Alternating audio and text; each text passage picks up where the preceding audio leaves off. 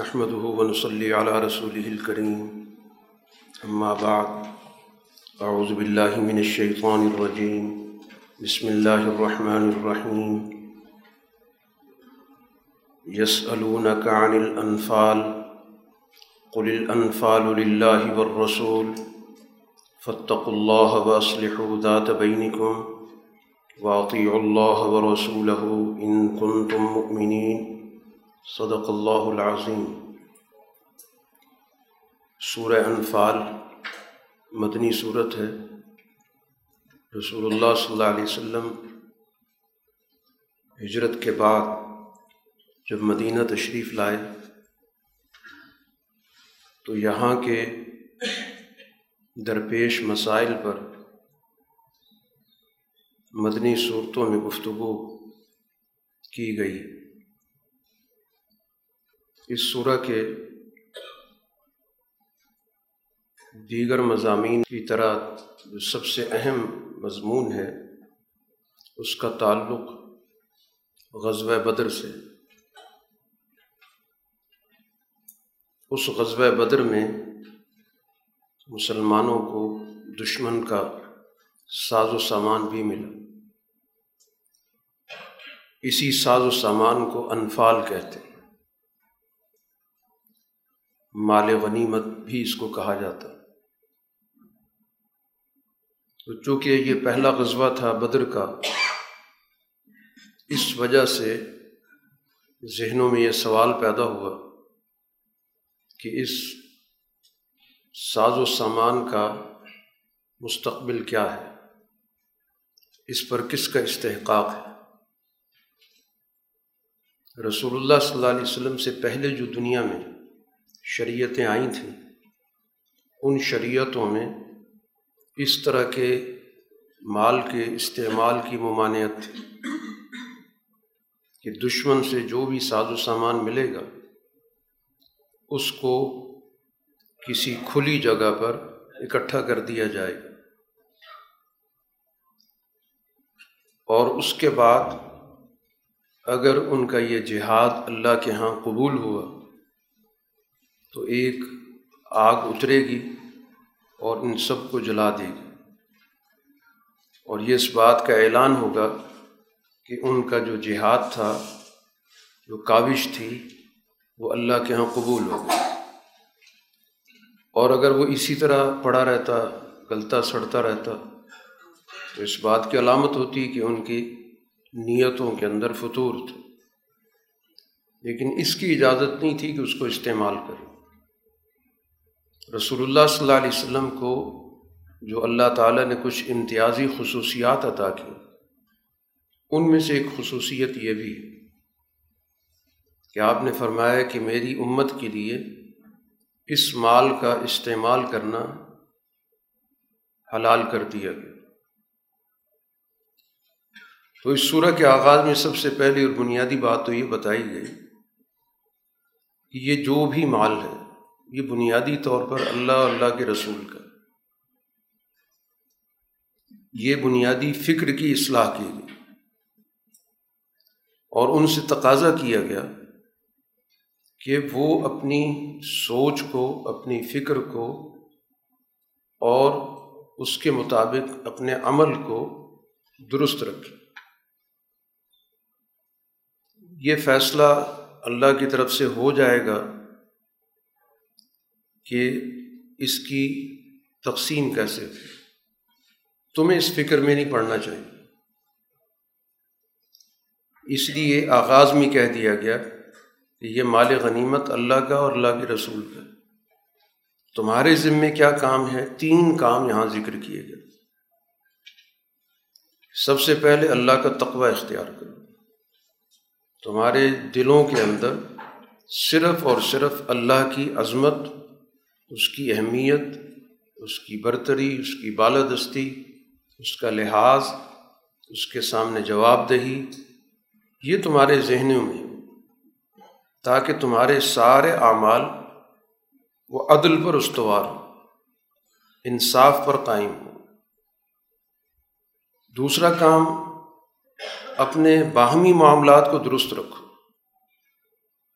جو انسانوں کے باہمی معاملات ہوتے ہیں اور خاص طور پر ایمان والی جماعت کے جو افراد ہیں وہ اپنے باہمی معاملات کو درست طریقے سے پیش نظر رکھیں، باہمی نژاعت کو دور رکھیں، جھگڑے مٹائیں، ایک دوسرے کے کام آئیں، ایک دوسرے کے حقوق ادا کریں۔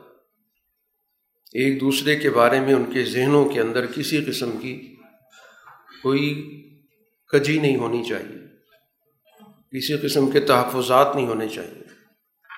باہمی میل جول ہو باہمی تعاون۔ ہو اور تیسرا حکم یہ ہے کہ جو بھی اللہ کی طرف سے احکامات آئیں، اللہ کے رسول کی طرف سے آئیں، ان کی اطاعت کرو تو تمہارا ہدف، مقصد یہ چیزیں ہونی چاہیے۔ اس بحث میں پڑھنے کی ضرورت نہیں ہے کہ یہ مال کس کا ہے اور کتنا ہے۔ تم اپنی سمت اپنی نیت، اپنا مقصد درست رکھو۔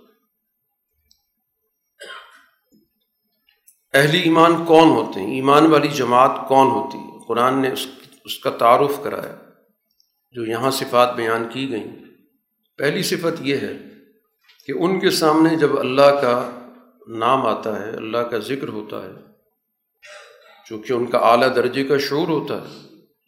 تو اس اللہ کی عظمت کی وجہ سے ان کے جو دل ہیں، وہ لرز جاتے ہیں۔ کیونکہ معرفت انہیں حاصل ہوتی جو آدمی کسی چیز کو پہچانتا ہے، تو پھر ظاہر ہے کہ اسی کے مطابق اس کے دل میں اس کی قدر و قیمت ہوتی ہے۔ تو اللہ کی جتنی عظمت ایمان والے کے دل میں ہونی چاہیے وہ اس سے کہیں بھی آگے ہوتی ہے جو ایمان نہیں رکھتا۔ جو ایمان سے محروم ہوتا ہے اس کے دل کے اندر غفلت ہوتی ہے۔ اور ایمان والے کے دل کے اندر اللہ کی عظمت ہوتی ہے۔ دوسری صفت یہ بیان کی گئی کہ جب ان کے سامنے اللہ کی آیات پڑھ کر سنائی جاتی ہیں تو ان کے ایمان میں اضافہ ہوتا، یقین میں اضافہ ہوتا، ان کے شعور میں اضافہ ہوتا۔ ان کو محسوس ہوتا ہے کہ ہم ان آیات کے حوالے سے، اس پیغام کے حوالے سے اور زیادہ ہمارے اندر پختگی پیدا ہو گئی، استقامت پیدا ہو گئی۔ تو جو جو احکامات ان کے سامنے آتے چلے جاتے ہیں، تو ان کے یقین میں، ان کی بصیرت میں، ان کے ایمان میں مضبوطی آتی چلی جاتی۔ تیسری صفت یہ کہ اپنے رب پر پورا اعتماد کرتے ان کا اپنے رب کے ساتھ ایک بہت ہی محبت کا، اعتماد کا تعلق استوار ہو جاتا۔ چوتھی صفت یہ ہے کہ یہ نماز قائم کرتے ہیں۔ اس نماز کو مستقل طور پر وہ اپنی زندگی کا ایک دستور العمل بنا لیتے اس کو مستقل قائم رکھتے ہیں۔ قرآن حکیم قائم کا لفظ نماز کے ساتھ استعمال کرتا ہے، پڑھنے کا لفظ نہیں استعمال کرتا۔ تو قائم کا مطلب ہوتا ہے جس کا پورا کا پورا ایک نظام ہوتا ہے۔ اس کے کچھ اصول ہوتے ہیں، کچھ ضابطے ہوتے ہیں۔ اس میں ایک نظم و ضبط ہوتا ہے، اس میں ایک اجتماعیت ہوتی ہے، اس میں اوقات کی ایک پابندی ہوتی ہے۔ ایک افراد کا گویا ایسا اجتماع جس میں افراد ایک دوسرے سے وابستگی اختیار کرتے ہیں۔ تو پورا ایک نظام ہے، جس کو نظام سلاد کہتے ہیں۔ اور پانچویں صفت قرآن نے ذکر کی کہ ان کے پاس جو بھی اللہ تعالیٰ کی طرف سے عطا ہوتی، جو بھی ہم نے ان کو رزق دیا، اس کو اپنے پاس محدود نہیں رکھتے، اس کو خرچ کرتے، دوسرے لوگوں تک پہنچاتے۔ ہیں وہ اس چیز پہ یقین رکھتے ہیں کہ یہ جو کچھ ہمیں عطا ہوا ہے، تو اس میں ہمیں ذمہ داری بھی دے دی گئی۔ ہم ذمہ دار بن گئے ہیں کہ ان وسائل کو ان لوگوں تک پہنچائیں جن کے پاس یہ وسائل کم ہیں یا نہیں۔ ان پانچ صفات کے حامل جماعت کو قرآن نے کہا کہ الاحم المؤمنون حق کا یہ واقعتاً سچے ایمان والے ان کی درجے ہیں، ان کی مغفرت ہے، ان کے اللہ کے ہاں بہت ہی عزت والا رزق۔ ہے اس کے بعد قرآن حکیم غزوہ بدر کا ایک پس منظر ذکر کرتا ہے۔ یہ عہد نبوی کا پہلا وہ غزوہ ہے کہ جس میں باقاعدہ دو جماعتوں کے درمیان، دو لشکروں کے درمیان جنگ ہوئی۔ اور ہوا یہ کہ اس سے پہلے مختلف مہمات بھیجی جاتی تھی کیونکہ جب سے رسول اللہ صلی اللہ علیہ وسلم نے مکہ سے ہجرت کی، جو ایسے حالات پیدا ہو گئے، تو یہ عملاً گویا مکہ کے لوگوں کے ساتھ، مکہ کے نظام کے ساتھ ایک حالت جنگ پیدا ہو گئی۔ کیونکہ وہاں پر آپ کو اور آپ کی جماعت کے لوگوں کو رہنے نہیں دیا جا رہا تھا۔ ان پہ جبر ہو رہا تھا۔ تو بالآخر اللہ تعالیٰ نے آپ کو اس ہجرت کی اجازت دی، حکم دے دی۔ تو یہ ہجرت کے موقع پر جو طرز عمل اختیار کیا گیا، اسی صورہ میں آگے جا کے ذکر بھی آ رہا ہے کہ رسول اللہ صلی اللہ علیہ وسلم کی سرگرمیوں کو روکنے کے لیے باقاعدہ مکہ کے اندر جو ان کا اجتماع گاہ تھا، جہاں پر وہ اجتماع کرتے تھے، جو ان کی اسمبلی تھی، وہاں پر جتنی بھی دشمن قبائل تھے، ان کے سرداروں کا اکٹھ ہوتا، ان کا اجلاس ہوتا۔ اور موضوع صرف رسول اللہ صلی اللہ علیہ وسلم کی سرگرمیوں کا انسداد ہے۔ کہ کیا طریقہ اختیار کیا جائے؟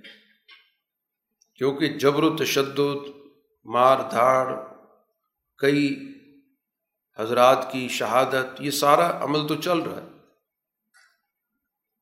اور پھر رسول اللہ صلی اللہ علیہ وسلم پر آخری وقت میں یہ پابندی بھی عائد کر دی گئی کہ آپ نے مکہ کی کسی بھی آدمی سے ملاقات نہیں کرنی۔ تو رسول اللہ صلی اللہ علیہ وسلم نے متبادل طریقے تلاش کیے۔ ایسے مقامات، ایسی جگہیں جہاں پر مکہ سے تعلق نہ رکھنے والے لوگ بھی آتے تھے، میلے ہوتے تھے، حج کا سیزن ہوتا تھا۔ تو وہاں پر آپ باہر کے لوگوں کو اپنا پیغام دیتے تھے۔ اور اسی دوران یہ مدینہ سے آنے والے لوگوں سے بھی آپ کا رابطہ ہوا تھا، جو بعد میں انصار کہلائے۔ تو یہ ساری سرگرمیاں گویا کہ کسی نہ کسی طرح ان تک پہنچ رہی تھیں۔ اب یہ اس کو گویا کہ بہت ہی اپنے لیے سنگین خطرہ سمجھ رہے تھے کہ رسول اللہ صلی اللہ علیہ وسلم تو کسی بھی طور پر ان کے سارے منصوبوں کو مستقل طور پر فیل کر رہے ہیں، ناکام بنا رہے ہیں۔ تو کیا کیا جائے؟ تو اس اجلاس میں مختلف تجاویز ہیں جس کو قرآن حکیم نے اسی صورح کے اندر مکر و فریب سے سازش سے تعبیر کی۔ ایک رائے یہ آئی کہ آپ کو گرفتار کر لیا جائے اور اس طرح لوگوں سے آپ کا رابطہ ختم ہو جائے۔ نہ کوئی ملے گا، نہ ملاقات ہوگی، نہ بات ہوگی، نہ تبلیغ ہوگی۔ اور اس کے بعد جو آپ پر ایمان لانے والے ہیں، ان سے پھر ہم نمٹ لیں گے۔ لیکن کم سے کم نئے افراد تک آپ کی رسائی ختم ہو جائے گی۔ لیکن اس تجویز کو مسترد کر دیا گیا۔ روایات میں ذکر آتا ہے کہ اس اجلاس میں ایک قبیلے کے سردار کے روپ میں ابلیس شریک تھا۔ اس نے ہی اس تجویز پر تنقید کی۔ کہ یہ تجویز بالکل درست نہیں کیونکہ تمہیں اندازہ نہیں ہے کہ رسول اللہ صلی اللہ علیہ وسلم پر ایمان لانے والوں کا آپ سے کیا تعلق۔ جہاں بھی ان کو گرفتار کر کے رکھو گے، تو وہ آپ کو چھڑوا لیں گے، رہا کرا لیں گے۔ ان کو اپنی جان کی کوئی پرواہ نہیں۔ تو یہ تو کوئی تجویز نہیں۔ دوسری تجویز آ گئی کہ آپ کو کہیں چلا وطن کر دیتے، کسی دور دراز علاقے بھیج دیتے۔ یہاں کے لوگوں سے آپ کا رابطہ ٹوٹ جائے گا۔ تو اسی ابلیس نے جو انسانی شکل میں وہاں موجود تھا، بظاہر ایک قبیلے کے سردار کے طور پر تھا۔ اس نے اس پر بھی تنقید کی کہ یہ تجویز بھی قابل قبول نہیں کیونکہ تمہیں نہیں پتہ کہ رسول اللہ صلی اللہ علیہ وسلم کی گفتگو کے اندر تاثیر ہے۔ وہاں پر جو لوگ موجود ہوں گے، ان سے آپ نے گفتگو کرنی ہے، ان سے بات چیت کرنی ہے، ان کو دعوت دینی ہے۔ اور نتیجتاً وہاں پر بھی ایک جماعت پیدا ہو جائے گی۔ اور کسی بھی وقت اس جماعت کو لے کر یہاں پر آپ حملہ کر سکتے ہیں۔ تو یہ تو زیادہ خطرناک ہے۔ پھر اسی سے پوچھا کہ تم بتاؤ کہ کیا کیا جائے؟ تو اس نے پھر وہ تجویز دی۔ کہ ہر قبیلے سے ایک ایک آدمی کا انتخاب کرو اور یہ افراد مل کر رات کے وقت رسول اللہ صلی اللہ علیہ وسلم پر حملہ کرنا اور اس طرح آپ کو قتل کر دیا۔ اور دن میں جب ان کے خاندان قبیلے کے لوگوں کو پتہ چلے گا، تو یہ جتنی بھی اس جرم میں شریک ہوں گے، سب سامنے آ جائیں کہ ہم سب نے مل کے کام کیا۔ تو وہ قبیلہ کس کس سے بدلہ لے گا؟ بالآخر خون بہا پہ، دیت پہ، کچھ پیمنٹ پہ بات طے ہو جائے گی۔ تو سارے قبائل مل کے اتنی رقم دے دیں گے جو اس دور کے اندر روایت موجود تھی۔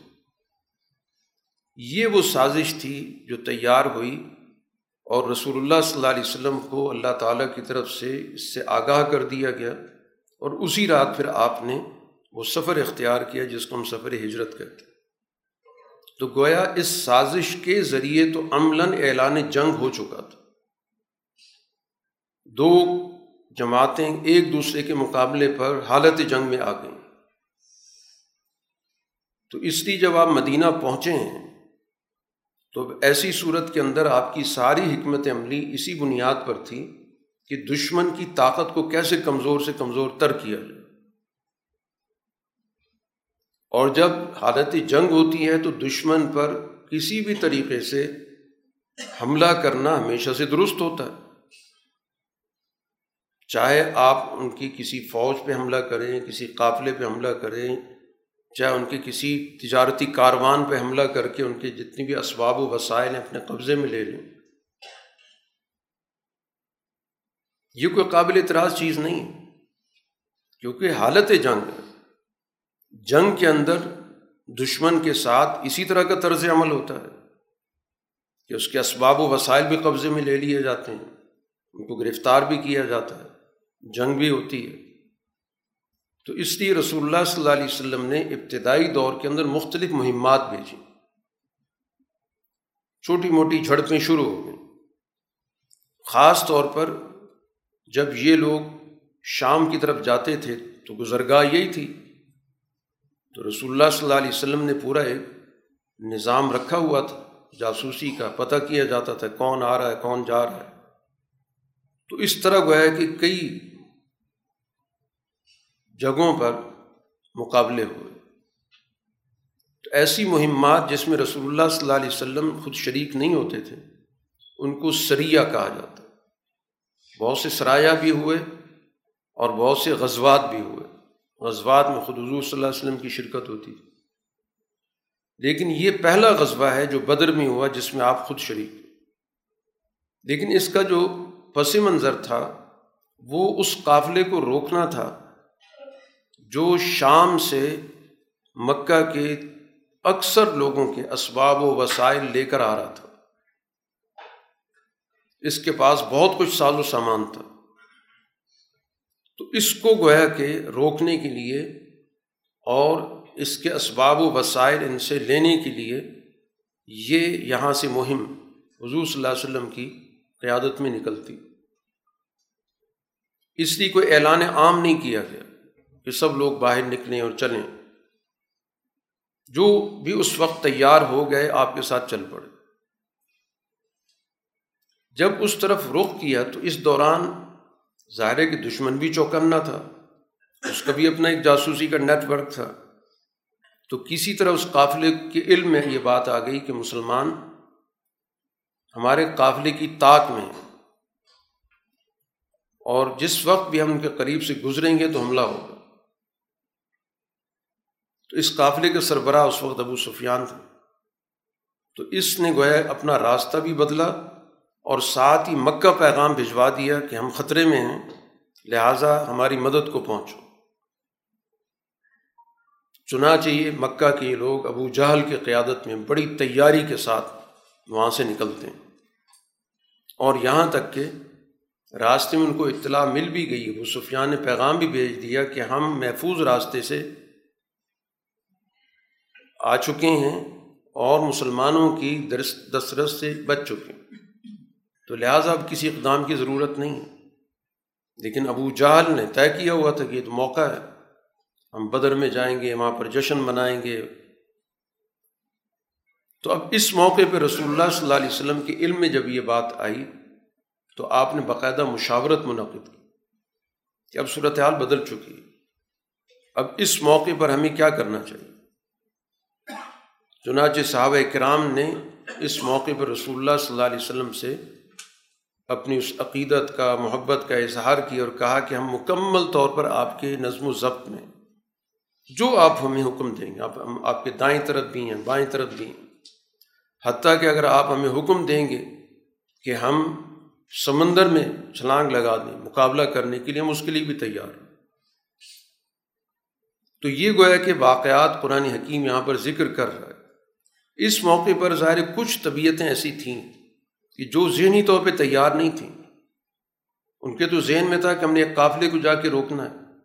اور جب یہ علم میں بات آئی کہ یہاں پہ تو ابو جہل کے پورے لشکر سے مقابلہ کرنا ہے، جو پوری تیاری کے ساتھ آ رہا ہے، افرادی تعداد بھی ان کے پاس زیادہ ہے، وسائل بھی ان کے پاس زیادہ ہیں، اشتعال بھی ان کے اندر موجود ہے۔ تو ان کے دلوں میں ایک خیال پیدا ہوا کہ بہتر تھا کہ ہمارا مقابلہ اس قافلے سے ہوتا۔ تو یہ ساری چیزیں قرآن یہاں پر ذکر کر رہا کہ اللہ کا منشا یہ تھا کہ نہیں، اب یہ موقع آ چکا ہے کہ اللہ تعالیٰ ایمان والی جماعت کی دھاک بیٹھا جس کو قرآن یہاں پر ذکر بھی کر رہا ہے کہ اس وقت آپ سے کچھ لوگ بحث مباحثہ بھی کر رہے تھے۔ اور یوں لگتا تھا، تبھی بات ہے کہ جیسے ان کو موت کی طرف دھکیلا جا رہا ہے، موت ان کو نظر آ رہی ہے۔ لیکن اس موقع پر اللہ تعالیٰ نے ان کے دلوں کو مضبوط کیا، جس کو قرآن یہاں پر ذکر کرتا ہے کہ لی حق الحق، اللہ تعالیٰ حق کو حق ثابت کرنا چاہتا تھا۔ اور باطل باطل کے طور پہ سامنے آ جائے۔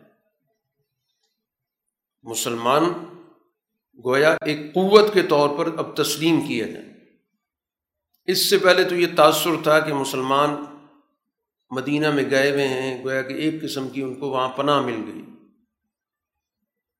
لیکن اس جنگ کے بعد پورے جزیرت العرب کے اندر مسلمانوں کو اب ایک سیاسی قوت مانا جانے لگا کہ جنہوں نے قریش مکہ کا مقابلہ کیا اور ان کو شکست دی۔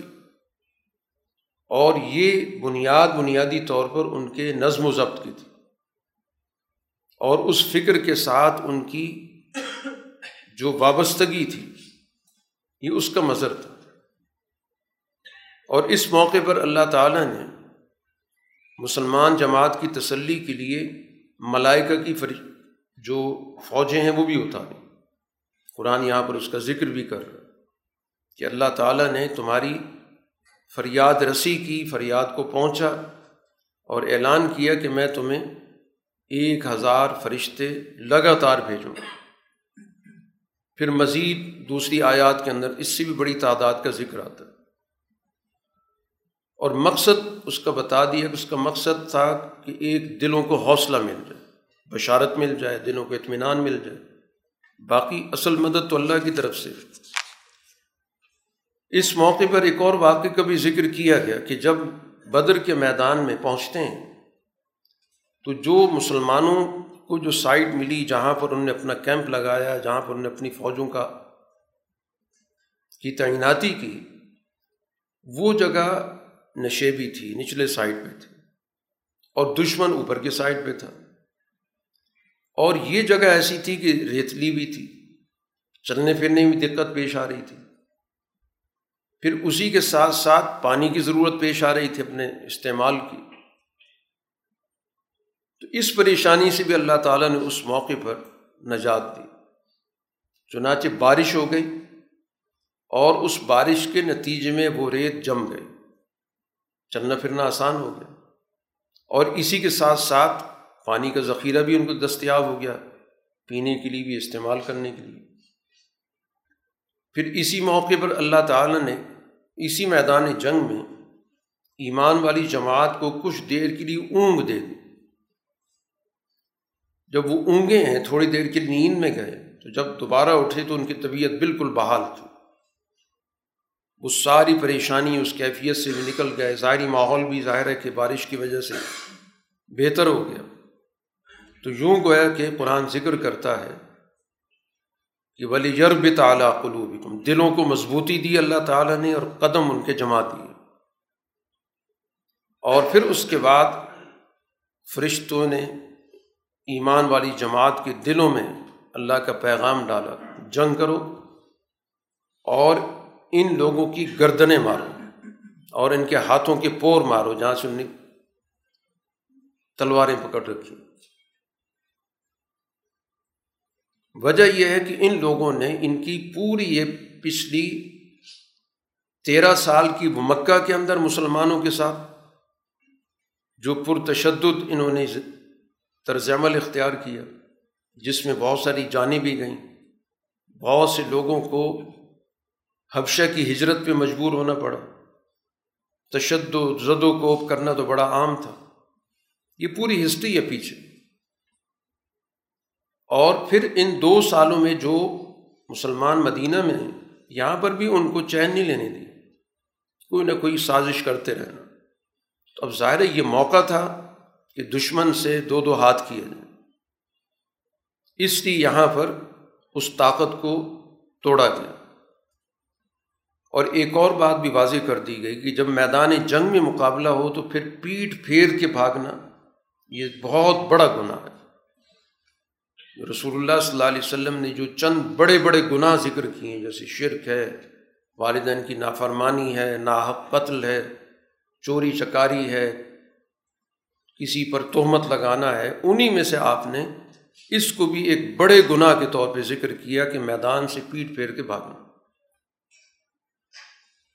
لیکن حالات کے مطابق حکمت عملی بھی بنانی ضروری تھی۔ اس کی بھی رہنمائی کر دی کہ اگر کسی حکمت عملی کے تحت میدان سے کچھ پیچھے ہٹنے، تو جنگ تو تدبیر کا نام ہوتا ہے۔ جنگ اس کا نام نہیں ہوتا کہ خواہ مخواہ آپ نے اپنی جان ضرور دینی ہے۔ یہ غلط تاثر ہے کہ جو مقصد شہادت ہوتی ہے، شہادت کے لیے انسان ذہنی طور پہ تیار ضرور ہوتا ہے۔ مقصد غلبہ ہوتا ہے، فتح حاصل کرنی، دنیا میں نتائج پیدا کرنے۔ اس لیے کہا کہ اگر کوئی تدبیر اور حکمت عملی کے طور پر میدان سے پیچھے ہٹا جا رہا ہے، اس کی دو صورتیں قرآن نے ذکر کی۔ کہ ایک تو یہ کہ اس کے ذریعے آپ کو پینترا بدلنا چاہتے ہیں۔ دشمن کو آپ تاثر یہ دینا چاہتے ہیں کہ ہم تو پیچھے جا رہے ہیں۔ لیکن مقصد یہ ہوتا ہے کہ کسی طرح دشمن ہمارے گھیرے میں آ جائے۔ ہم کسی ایسی موزوں جگہ پر اس لشکر کو، فوج کو لے جائیں کہ جس جگہ پر ان پر حملہ کرنا ہمارے لیے آسان ہو جائے۔ تو بظاہر تو پیچھے ہٹا جا رہا ہے۔ لیکن مقصد جنگ کی حکمت عملی کے طور پر دشمن کو نقصان پہنچانا۔ تو اس میں کوئی حرض کی بات نہیں۔ یا بسا اوقات کچھ لوگ تنہا ہو جاتے ہیں۔ اور نظر آ رہا ہوتا ہے کہ اس وقت اگر ہم نے اقدام کیا تو نقصان ہوگا۔ تو پھر وہ اپنی لشکر کے پاس جانے کے لیے پیچھے ہٹنے کی حکمت عملی اختیار کرتے ہیں تاکہ ہم اپنے لشکر سے ملیں اور ہماری طاقت بہتر ہو جائے۔ ان کو بھی طاقت مل جائے گی، ہمارے پاس بھی ایک اجتماعیت آ جائے گی۔ تو اس میں بھی کوئی حرج کی بات نہیں۔ جس چیز سے منع کیا وہ بزدلی اور اپنی جان بچانے کے لیے میدان سے بھاگنا باقی حکمت عملی کے تحت تو ظاہر ہے کہ جنگ لڑی جاتی ہے اور جنگ کے اندر تدابیر ہوتی ہیں اور دشمن کے چال کو ناکام بنایا جاتا ہے تو تدابیر میں تو کوئی حرج کی بات نہیں۔ اب یہاں پر قرآن ان کو مخاطب کرتا ہے، اہل کفر کو، کہ دیکھو تم بار بار یہ کہتے تھے کہ فیصلے والا دن آ جائے، فیصلے والا دن آ جائے۔ جب بھی رسول اللہ صلی اللہ علیہ وسلم ان کو تنبی کرتے تھے، بتاتے تھے کہ دیکھو اگر بات نہیں مانو گے تو پھر کوئی فیصلہ کن دن آئے گا، پھر تمہیں اس وقت پچھتانا پڑے گا۔ تمہارے پاس اس وقت واپسی کا کوئی موقع نہیں ہوگا۔ تو بڑی ڈٹائی سے کہتے تھے کہ جو بار بار آپ ہمیں کہتے رہتے ہیں تو وہ دن دکھا دیں۔ قرآن نے کہا وہ دن آ چکا ہے، جس کا تم پچھلے گزشتہ پندرہ سال میں باتوں پہ توجہ نہیں دے رہے تھے اور بار بار چیلنج کرتے تھے کہ کب وہ دن آئے گا۔ اگر سچے ہو تو وہ دن لے کر آؤ۔ تو دن آ گیا۔ اور اگر اب بھی تم باز آ جاؤ، تو اب بھی تمہارے پاس مہلت موجود ہے، تمہارے لیے بہتر ہے۔ تم ہماری اس فکر کو، اس سوچ کو، اس نصب العین کو، ہمارے اس مشن کو، دین کو قبول کر لو تو آج بھی تمہارے لیے بہتری ہے۔ ہمارا مقصد کوئی تم سے انتقام لینا نہیں ہے۔ کبھی بھی کسی کی ایمان لانے کو اس وجہ سے مسترد نہیں کیا جائے گا کہ تم نے تیرہ سال زیادتی کی ہے، جبر کیا، نقصان پہنچایا تو ہم تو بدلہ لیں گے۔ ہماری سوچ بدل لینے والی ہے ہی نہیں۔ اس لیے رسول اللہ صلی اللہ علیہ وسلم کی پوری سیرت کے اندر ایسے افراد جن کی ماضی کے اندر مسلمانوں کے ساتھ بہت ہی خونریز قسم کی جنگیں ہوتی رہیں اور جن کے ہاتھوں سے بہت سے مسلمان شہید بھی ہوئے، لیکن جب ان کی کایا پلٹی اور وہ دائر اسلام میں آئے تو ان سے پچھلی کوئی بعض پرس نہیں کی گئی، نہ ان کو یاد کرایا گیا، بلکہ ان کو اپنے برابر کا درجہ دیا گیا، ان کو اپنا بھائی مان لیا گیا۔ تو قرآن یہاں پر یہی دعوت دے رہا ہے کہ تمہارے لیے بہتر ہے۔ اسی کے ساتھ ساتھ قرآن حکیم کچھ اور رہنمائی بھی کر رہا ہے کہ رسول اللہ صلی اللہ علیہ وسلم کی جو دعوت ہے، اس دعوت کو قبول کرنا در حقیقت تمہاری زندگی دین کیا ہے؟ دین معاشرے کے اندر انسانوں کو زندگی بخشتا ہے۔ ان کے اندر حیات پیدا کرتا ہے۔ ان کے اندر اعلیٰ اخلاقی اقدار پیدا کرتا ہے۔ ان کی معاشرت جوڑتا ہے۔ لوگوں کے باہمی حقوق کا نظام دیتا تو ایک مردہ معاشرے کو دین زندہ کر دیتا ان کے اندر انسانی اقدار، انسانی بھائی چارہ پیدا کرتا اور اسی حوالے سے رسول اللہ صلی اللہ علیہ وسلم تمہیں دعوت دے رہا مانو اس دعوت کو قبول کرو۔ اس میں تمہاری حیات ہے۔ تمہاری بقا ہے۔ اہلی ایمان کو یاد کرایا جا رہا ہے کہ دیکھو، ایک وقت وہ بھی تھا، تم بہت تھوڑی تعداد میں تھے، کمزور تھے۔ ہر طرف سے تم پر لوگ لپکتے تھے۔ اور ایک وقت یہ آیا کہ اللہ تعالیٰ نے تمہیں ایک باقاعدہ جگہ دے دی، مدینہ جیسا شہر، علاقہ دے دیا۔ پھر تمہاری مدد کی اور پھر یہاں پر زندگی گزارنے کے سارے وسائل مہیا کیے۔ ان چیزوں کی تم قدر کرو۔ اہلی ایمان کو ایک اور رہنمائی دی گئی کہ لا تخون اللہ ور رسول اللہ اور اللہ کے رسول کے ساتھ کسی بھی قسم کی خیانت مت کرو۔ جو کام ان کی طرف سے سونپا جائے، اس کو پورا کرو۔ جس کام میں وہ تم پر اعتماد کریں، اس اعتماد میں پورے اترو۔ کوئی راز کی بات تمہیں بتائیں، اس کو راز رکھو۔ تمہیں کسی مہم پر بھیجیں، اس مہم میں جو ذمہ داری تم پر عائد کی گئی، یہ ایک امانت ہے۔ تو امانت کی کوئی بھی شکل ہو، اس کو پورا کرو۔ اور اسی طرح باہمی امانتوں کے اندر بھی خیانت مت کرو۔ کیونکہ سوسائٹی کے اندر جو افراد رہتے ہیں وہ سب ایک دوسرے پہ اعتماد کر کے، ٹرسٹ کر کے زندگی بسر کرتے ہیں۔ اسی کو معاشرہ کہتے ہیں۔ معاشرتی زندگی کا جو بنیادی اصول ہے، وہ امانت ہے۔ کہ ہر آدمی دوسرے کے بارے میں یہ سمجھتا ہے کہ مجھے اس سے کسی قسم کی کوئی تکلیف یا اذیت نہیں پہنچے گی۔ اس پر اس کو ایک اعتماد ہوتا ہے۔ اسی لوگ اکٹھے رہتے ہیں۔ اسی وجہ سے بہت ساری چیزوں کے بارے میں ذہنی طور پر یہ طے کر لیا جاتا ہے کہ یہ ہماری چیزیں محفوظ ہیں۔ ہمارے جان محفوظ ہے ہمارے مال محفوظ ہیں، ہماری عزتیں محفوظ ہیں۔ پھر لین دین کے معاملات بھی ہوتے ہیں۔ تو یہ پورا کا پورا جو انسانی معاشرہ ہے، یہ بنیادی طور پر امانت کے تصور پر کھڑا ہے۔ اس لیے کہا گیا کہ امانتوں میں خیانت مت کرو۔ کیونکہ اگر امانتوں میں خیانت پیدا ہو گئی تو سوسائٹی برباد ہو جائے گی، ٹوٹ جائے گی۔ ساری اجتماعیت ٹوٹ جائے گی۔ کوئی بھی آپ چھوٹی سے چھوٹی اجتماعیت لینے وہ امانت پہ کھڑی ہے۔ ایک چھوٹا سا خاندان کا یونٹ ہے، وہ کس چیز پہ کھڑا ہوا کہ ہر ایک ایک دوسرے پہ اعتماد کر رہا ہے۔ کہ وہ اس کی عدم موجودگی میں کوئی ایسا کام نہیں کرے گا جو اس کے نقصان کا باعث ہو۔ اسی بنیاد پر ظاہر ہے کہ فیملی کا نظام چلتا ہے اور جب اس میں دراڑ پیدا ہو جائے، ایک دوسرے کے بارے میں شکوک و شبہات پیدا ہو جائیں، خیانت پیدا ہو جائے، تو ظاہر یونٹ ٹوٹ جاتا ہے۔ تو پورا سوسائٹی کا جو ڈھانچہ ہے، اس کے ادارے ہیں، وہ سارے کے سارے امانت پہ کھڑے اسی کے ساتھ قرآن حکیم نے اس بات کو بھی واضح کیا کہ یہ لوگ جب رسول اللہ صلی اللہ علیہ وسلم مکہ میں تھے تو بار بار چیلنج دیا کرتے تھے کہ اگر یہ بات حق ہے تو اللہ سے یہ دعا کرتے تھے کہ ہم پر کوئی پتھروں کا عذاب آ جائے یا کوئی اور دردناک عذاب آ جائے۔ اور جب وہ عذاب نہیں آتا تھا تو کہتے تھے کہ یہ سارا کا سارا نوز باللہ رسول اللہ صلی اللہ علیہ وسلم کا خود ساختہ فکر ہے۔ قرآن نے اس کا جواب دیا کہ اس کی دو وجوہات ہیں۔ دنیا کے اندر عذاب کو ٹالنے کی دو وجوہات ہیں۔ سب سے بڑی وجہ یہاں پر مکہ میں تو خود رسول اللہ صلی اللہ علیہ وسلم کا اپنا وجود کہ چونکہ آپ یہاں پر ہیں، اس لیے اللہ تعالیٰ کی طرف سے ایسا کوئی عذاب نہیں آئے گا کہ اوپر سے پتھر برسنے لگ جائیں اور ان پر عذاب آیا بھی اس وقت بدر کی صورت میں جب رسول اللہ صلی اللہ علیہ وسلم یہاں سے چلے گئے، ہجرت کر گئے۔ تو پھر وہ عذاب اپنی آنکھوں سے، انہوں نے دیکھا بدر کے اندر۔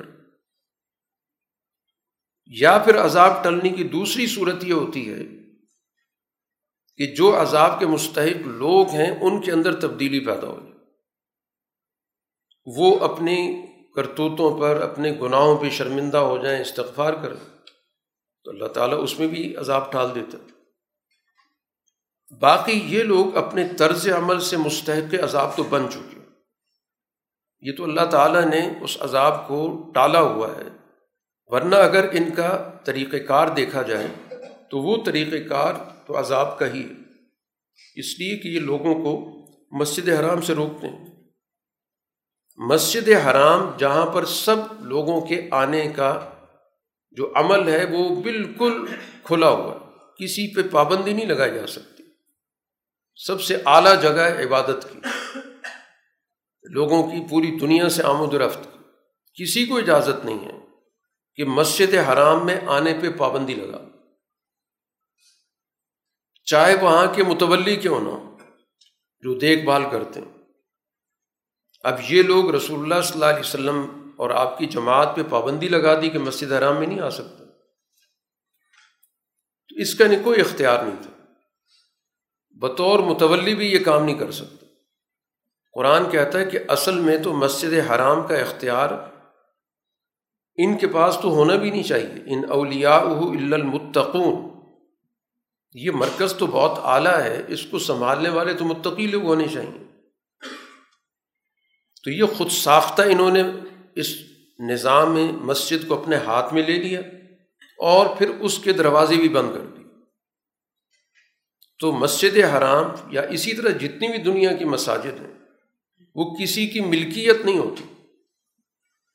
کوئی اس کا مالک نہیں ہوتا کہ وہ پابندیاں لگانا شروع کر جو بھی وہاں پر عبادت کے لیے آنا چاہتا ہے، اس کے لیے اجازت ہے لیکن ان لوگوں نے اس اعلیٰ ترین مرکز کو بھی مسلمانوں کے لیے ممنوع کر دی اور خود ان کا طرز عمل کیا ہے؟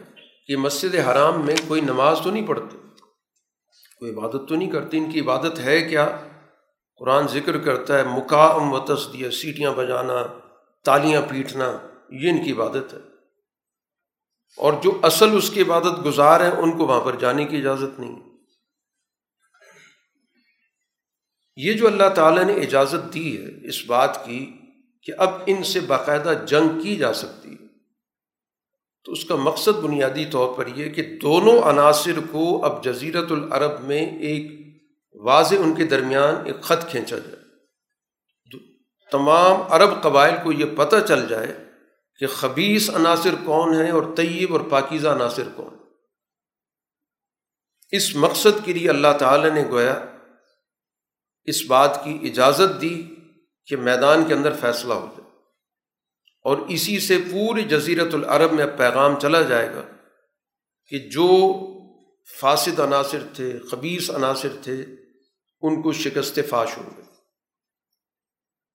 قرآن حکیم یہاں پر متعین کرتا ہے کہ جنگ کس وجہ سے ہوتی ہے؟ اسلام میں قتال کا جو تصور ہے کہ ایک تو اجتماعیت کا یہ کام ہے یا افراد کا کام نہیں ہے۔ کسی فرد کو اجازت نہیں دی گئی کہ وہ اپنے طور پر یا کوئی گروہ یا کوئی جتھا بن کے جنگ شروع کر دے۔ جس کو آج کی زبان میں کہا جاتا ہے کہ پرائیویٹ جہاد اس کا اسلامی کوئی تصور نہیں۔ اگر اس کا کوئی تصور بن سکتا تھا تو رسول اللہ صلی اللہ علیہ وسلم کی مکی زندگی میں بن سکتا تھا، جہاں پر آپ کے پاس اتھارٹی تھی۔ آپ کے پاس اختیار تھا بطور رسول کے۔ لیکن آپ نے مکہ کے اندر کوئی طرز عمل اختیار نہیں کیا جس میں کوئی جنگ کی گئی ہو، کوئی گوریلا وار کی گئی ہو۔ جب آپ مدینہ آ گئے، ایک ریاست بن گئی، ایک سسٹم بن گیا، اس سسٹم کی نگرانی میں پھر اللہ نے اجازت دی کہ اب یہاں پر میدان جنگ سج سکتا دوسرا، اس کا مقصد کسی پر جبرن مذہب مسلط کرنا نہیں ہے۔ عقیدہ کسی کا نہیں بدلوانا قرآن متعین کرتا ہے کہ قاتل حتیٰ لا تکون فتنہ۔ ان سے جنگ کرو اس وقت تک جب تک کہ فتنہ نہ رہے۔ فتنہ، فساد، افراتفری، انتشار، انارکی، کہ ایک گروہ دوسرے پر چڑھ دوڑتا ہے، اس کو صحیح عقیدے کی طرف آنے نہیں دیتا۔ اس کو ختم کرنے کے لیے قتال کی اجازت دی گئی۔ عقیدہ بدلنے کے لیے اجازت نہیں دی گئی۔ قرآن نے اس کو فتنے سے تعبیر کی اور فتنہ اسی چیز، فساد پیدا ہو جائے۔ ایک گروہ طاقتور ہے، دوسرے پر اپنا ایجنڈا مسلط کر رہا ہے اپنی بات اس سے منوا رہا ہے اس کے حقوق چھین رہا ہے اس کی جان و مال خطرے میں پڑا ہوا ہے۔ تو سوسائٹی کے اندر امن کے قیام کے لیے قتال کی اجازت دی گئی۔ اور دوسرا مقصد قرآن نے کہا وہ یقون دین و کل دین غالب آئے دین کا سسٹم غالب آئے تاکہ سوسائٹی میں تمام لوگوں کو عدل مل سکے، تمام لوگوں کے حقوق کی حفاظت ہو سکے۔ سوسائٹی کے اندر لوگوں کو اس پستی سے نکال کر ان کو مساوات کے دائرے میں لایا جائے۔ یہ اس کے بنیادی مقاصد ہیں۔ اس کے بعد قرآن حکیم نے جو ابتدا میں جس سوال کا ذکر ہوا تھا کہ یہ جو دشمن سے مال ملے گا یا ملا ہے، جس کو مال غنیمت کہتے ہیں یا قرآن نے انفال کہا ہے، اس کی تقسیم کا پھر نظام بھی دے دیا۔ کہ اس کی تقسیم اس طرح ہوگی، اس کے پانچ حصے کیے جائیں گے۔ چار حصے ان لوگوں کے لیے جنہوں نے میدان جنگ کے اندر اپنا کردار ادا کیا، اپنی جان خطرے میں ڈالی۔ اور ایک حصہ بیت المال کے پاس ہوگا، اسٹیٹ کے پاس ہوگا۔ اور وہ ایک حصے کی پھر باقاعدہ اس کا بھی تعین کر دیا گیا کہ اس کی بھی آگے پھر پانچ حصے ایک رسول اللہ صلی اللہ علیہ وسلم کا حصہ ہے، کیونکہ ظاہر ہے کہ آپ کی ساری مصروفیات، سارا ٹائم سوسائٹی کے لیے۔ آپ کے پاس اور کوئی ذریعہ معاش نہیں ہے۔ آپ نے تو اپنے آپ کو مکمل طور پر سوسائٹی کے لیے وقف کیا ہوا۔ پھر اسی طرح وہ آپ کے قریبی لوگ جنہوں نے آپ کا اس پورے دین کے عمل میں آپ کا ساتھ دیا، قربانیاں دیں۔ اور پھر باقی ضرورت مند ہیں، مسافر ہیں، یتیم ہیں، ان کو بھی ظاہر اس میں سے دیا جائے۔ یہ اس دور میں بات ہو رہی جس دور کے اندر اس طرح باقاعدہ تنخواہ دار فوج نہیں ہوتی تھی۔ اس دور کے اندر لوگ اپنے اپنے کام کاج کرتے تھے۔ کسی کی تجارت ہوتی تھی، کسی کی زراعت ہوتی تھی۔ اور جب اس طرح کے دشمن کے مقابلے کے لیے نکلنا پڑتا تھا، اپنا کاروبار چھوڑ کے جاتے تھے۔ تو اب ظاہر اتنا عرصہ وہ میدان میں رہے، اس عرصے میں ان کو نہ کاروبار کرنے کا موقع ملا، نہ کوئی زمین سنبھالنے کا موقع ملا۔ تو اب ان کی ضروریاتی زندگی کا مسئلہ تو تھا۔ تو اس کا طریقہ پھر یہی ہے کہ دشمن سے جو چیز ملے گی اس کو ان میں تقسیم کر لیکن جس زمانے کے اندر اب باقاعدہ دنیا کے اندر لڑنے والوں کو تنخواہیں دی جاتی ہیں، تو اگر اس طرح کوئی ساز و سامان ہوگا تو سارا کا سارا اجتماعی ہوگا، اسٹیٹ کا ہوگا اور پھر حالات کے مطابق جو بھی فیصلہ کرے۔ قرآن حکیم اس چیز کو یہاں پر ایک پورا تفصیلی عمل دیا گیا کہ دشمن سے مقابلہ جب ہو سامنا ہو، تو کچھ بنیادی اصولوں کو ضرور ذہن میں رکھو۔ دین کے تصور جنگ کے اندر وہ تصور نہیں پایا جاتا جو دنیا کے اندر عمومی طور پر ایک محاورہ بھی ہے اور عمل بھی دنیا کرتی ہے کہ جنگ میں سب کچھ جائز ہوتا۔ ہے یعنی مطلب یہ کہ کوئی اصول نہیں ہوتا، کوئی ضابطہ نہیں ہوتا، کوئی اخلاقیات نہیں ہوتی۔ آپ جیسے چاہیں لوگوں کی جانیں ضائع کریں، مال ضائع کریں، عزتیں برباد کریں۔ جیسے آج بھی جو مہذب دور دور کہلاتا ہے آج دنیا کا، تو آج بھی دنیا کے اندر ہم نے دیکھا ہے کہ بڑے سے بڑا جو مہذب کہلانے والا ملک ہے، جو دنیا کو جمہوریت کی تعلیم دے رہا ہوتا ہے، انسانی حقوق کی تعلیم دے رہا ہوتا ہے۔ امریکہ نے جب عراق پہ حملہ کیا، تو اس نے ایک وقت کے لیے اعلان کر دیا کہ عراق کی زمین پہ دنیا کا کوئی قانون نہیں حتیٰ کہ اپنے ملک والا قانون بھی نہیں، امریکہ کا قانون بھی نہیں۔ مقصد اس کا یہ تھا کہ جیسے چاہے لوٹ مار کریں، لوگوں کو قتل کریں، لوگوں کی عزتیں برباد کریں، کوئی چیز رکاوٹ نہ بنے۔ لیکن دین اس کے مقابلے پر، قرآن اس کے مقابلے پہ باقاعدہ ضابطہ دیتا۔ یہ نہیں ہے کہ جو مرضی کرو آپ۔ تمہیں وہاں پر ایک نظم و ضبط کا، ایک ڈسپلن کا پابند ہونا ہے۔ قرآن ذکر کرتا ہے، سب سے پہلے جنگ کا بڑا بنیادی اصول ہے۔ وہ تو ہے ثابت قدمی۔ ثابت قدمی کے بغیر تو جنگ لڑی نہیں جاتی۔ تھوڑ دل لوگ بزدل لوگ، پیچھے ہٹنے والے لوگ تو میدان میں کچھ نہیں کر سکتے۔ دوسری بات قرآن نے کہی کہ کثرت کے ساتھ اللہ کو یاد کرو کہ ہم اللہ کے دین کے لیے یہ جد وجہد کر رہے ہیں۔ ہمارا کوئی اپنا پرسنل ایجنڈا نہیں ہے کہ ہم نے یہاں پر میں کوئی زمین پر قبضہ کرنا ہے، یہاں کے وسائل لوٹنے ہیں، یہاں کے لوگوں کو ہم نے ذلیل کرنا ہے۔ یہ ہمارا ہم تو اللہ کے بندے ہیں، اس کی کثرت سے اللہ کو یاد کرو تاکہ تمہارے ذہن کے اندر رہے کہ ہم باقاعدہ اصول اور ضابطے کے اور دین کے پابند ہیں۔ اللہ کی اطاعت کرو، اللہ کے رسول کی اطاعت کرو۔ جو چیز انہوں نے بتا دی ہیں جائز ہیں، وہ جائز ہیں، جو ناجائز ہیں، وہ یہاں بھی ناجائز ہیں۔ جنگ میں کوئی ناجائز چیز جائز نہیں ہو سکتی۔ اور آپس میں کسی بھی طور پہ تنازع مت کرو۔ تمہارا آپس میں جھگڑا نہیں ہونا چاہیے۔ یک جان ہونا چاہیے۔ جو اس موقع پر فیصلہ دے دیا جائے، جو بھی تمہاری قیادت ہے، جو بھی تمہیں بات بتائے، پھر اس پر عمل کرو۔ وہاں پر تنازع میں مت پڑھو جھگڑے میں مت پڑھو ورنہ نتیجہ کیا نکلے گا؟ شکست کا جاؤ گے، پست ہمت ہو جاؤ گے، تمہاری جو ساکھ یا کوئی روب بنا ہو، سب ختم ہو جائے گا۔ اور صبر سے کام لو۔ ظاہر مشکل صورت حال ہوتی ہے، مزاحمت بھی کرنی ہے، مشکلات کا سامنا بھی کرنا ہے۔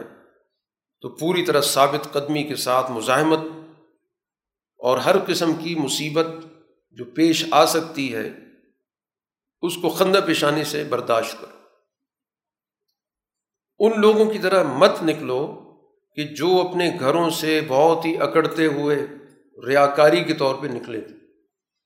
یہ جو مکہ سے لوگ نکلے تھے بڑے ہی اتراتے ہوئے، اکڑتے ہوئے کہ آج ہم نے دشمن کی ایسی تیسی کر دینی تمہارا طرز عمل وہ نہیں ہونا چاہیے۔ تمہارا طرز عمل بالکل ہی نارمل معمول کے مطابق ہونا چاہیے۔ اور اس موقع پر قرآن نے وہ منظر بھی ذکر کیا کہ جو دشمن تھا، یہ جو مکہ کی فوج تھی، شیطان نے ان کے اعمال، ان کی پلاننگ حکمت عملی بڑی ان کو سنوار کی پیش کی کہ آج تمہار، تم جس راستے پہ نکلے ہو اور جو تم نے طریقۂ کار سوچا ہے، وہ بہت ہی زبردست ہے۔ اور ان کے سامنے ایک ایسے قبیلے کے سردار کی صورت میں آئے، جس قبیلے سے قریش کو اندیشہ تھا کہ ہمارے ان سے تعلقات اچھے نہیں ہیں۔ تو کہیں ایسا نہ ہو کہ اس موقع پر وہ قبیلہ ہمیں نقصان پہنچائے۔ تو ابلیس اسی قبیلے کے سردار کے روپ میں آئے کہ اس موقع پہ میں تمہارے ساتھ ہوں، میری طرف سے مطمئن رہو۔ تو ظاہر اس سے ان کے حوصلے بڑھ گئے۔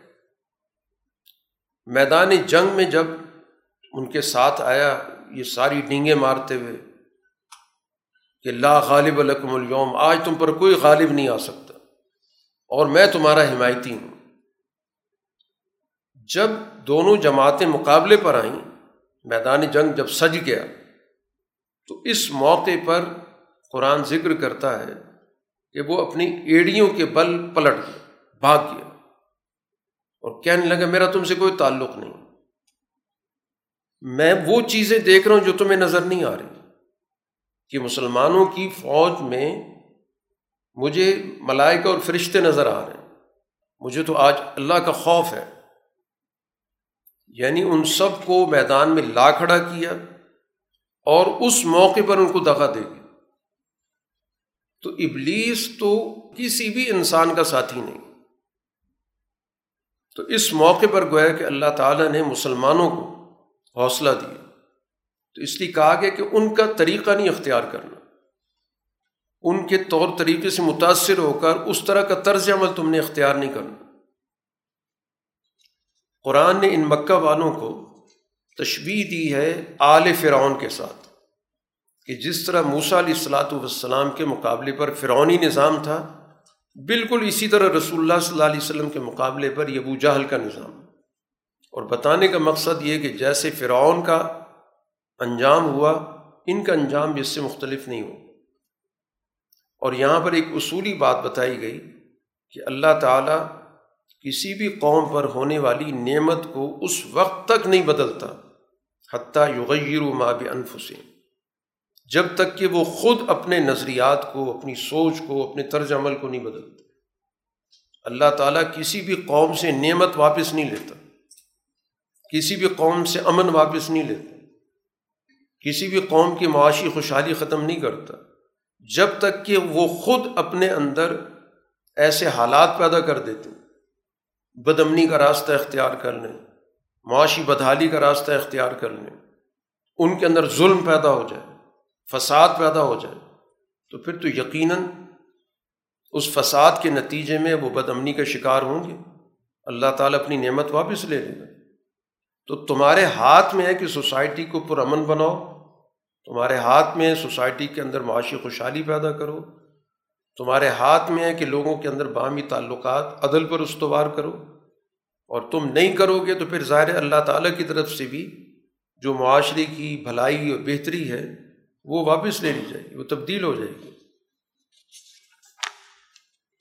اس صورح میں اس بات کا بھی حکم دیا گیا کہ جب تم کسی کے ساتھ معاہدہ کرو تو اس معاہدے کو پورا کرو۔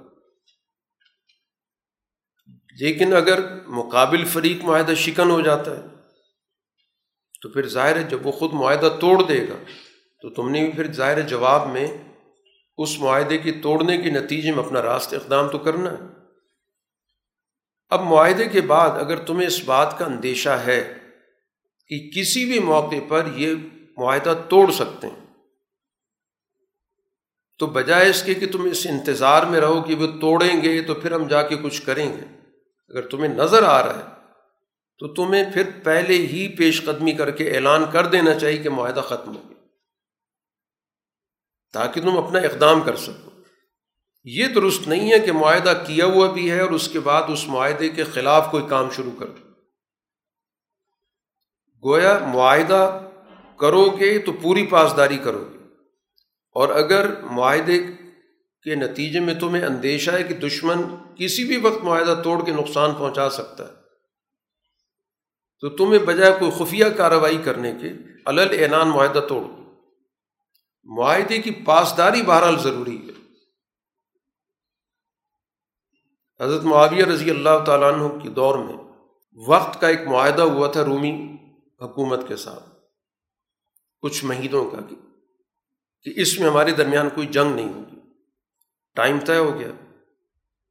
حضرت معاویہ رضی اللہ تعالیٰ عنہ نے جب وہ وقت قریب آنے لگا تو خیال ہوا کہ ہمیں پہلے سے اقدامات کر لینے چاہیے تاکہ جو ہی معاہدے کا ٹائم ختم ہو تو قبل اس کے کہ دشمن ہم پر حملہ آور ہو، ہم پہلے ان پر حملہ کر چنانچہ لشکر چل پڑتا ہے کہ ہم سرحد کے قریب پہنچ جاتے ہیں ود ان ٹائم جو ہی ٹائم گزرے گا تو فوراً ہی ہم اٹیک کر دیں گے۔ ابھی راستے میں لشکر ہے تو پیچھے سے ان کو کوئی آواز محسوس ہوئی۔ تو دیکھا کہ کوئی گرد و غبار اڑ رہا ہے، کوئی شخص گھوڑے پہ تیزی کے ساتھ دوڑتا ہوا آ رہا ہے۔ اور کچھ کہہ بھی رہا ہے لیکن آواز سمجھ میں نہیں آ رہی۔ باہر لشکر رک گیا تو تھوڑی دیر میں ظاہر ہے کہ اس آدمی کے خد و خال بھی واضح ہوئی اس کی آواز بھی سمجھ میں آنے لگی۔ اور آواز ایک ہی تھی کہ معاہدہ پورا کرو، معاہدہ مت توڑو۔ وہ شخص قریب آگے صحابی رسول تھے۔ تو ان کو کہا گیا، معاہدہ تو ہم نہیں توڑ رہے۔ ہم تو صرف سرحد پر جا رہے ہیں۔ معاہدہ تو اس وقت ٹوٹتا کہ ہم جا کے حملہ کر دیں۔ معاہدے کی صورت میں ہم حملہ کوئی نہیں کر رہے۔ صرف ہم پیش بندی کے طور پر وہاں جا رہے ہیں۔ تو صحابی رسول نے کہا کہ یہ بھی عہد شکنی ہے۔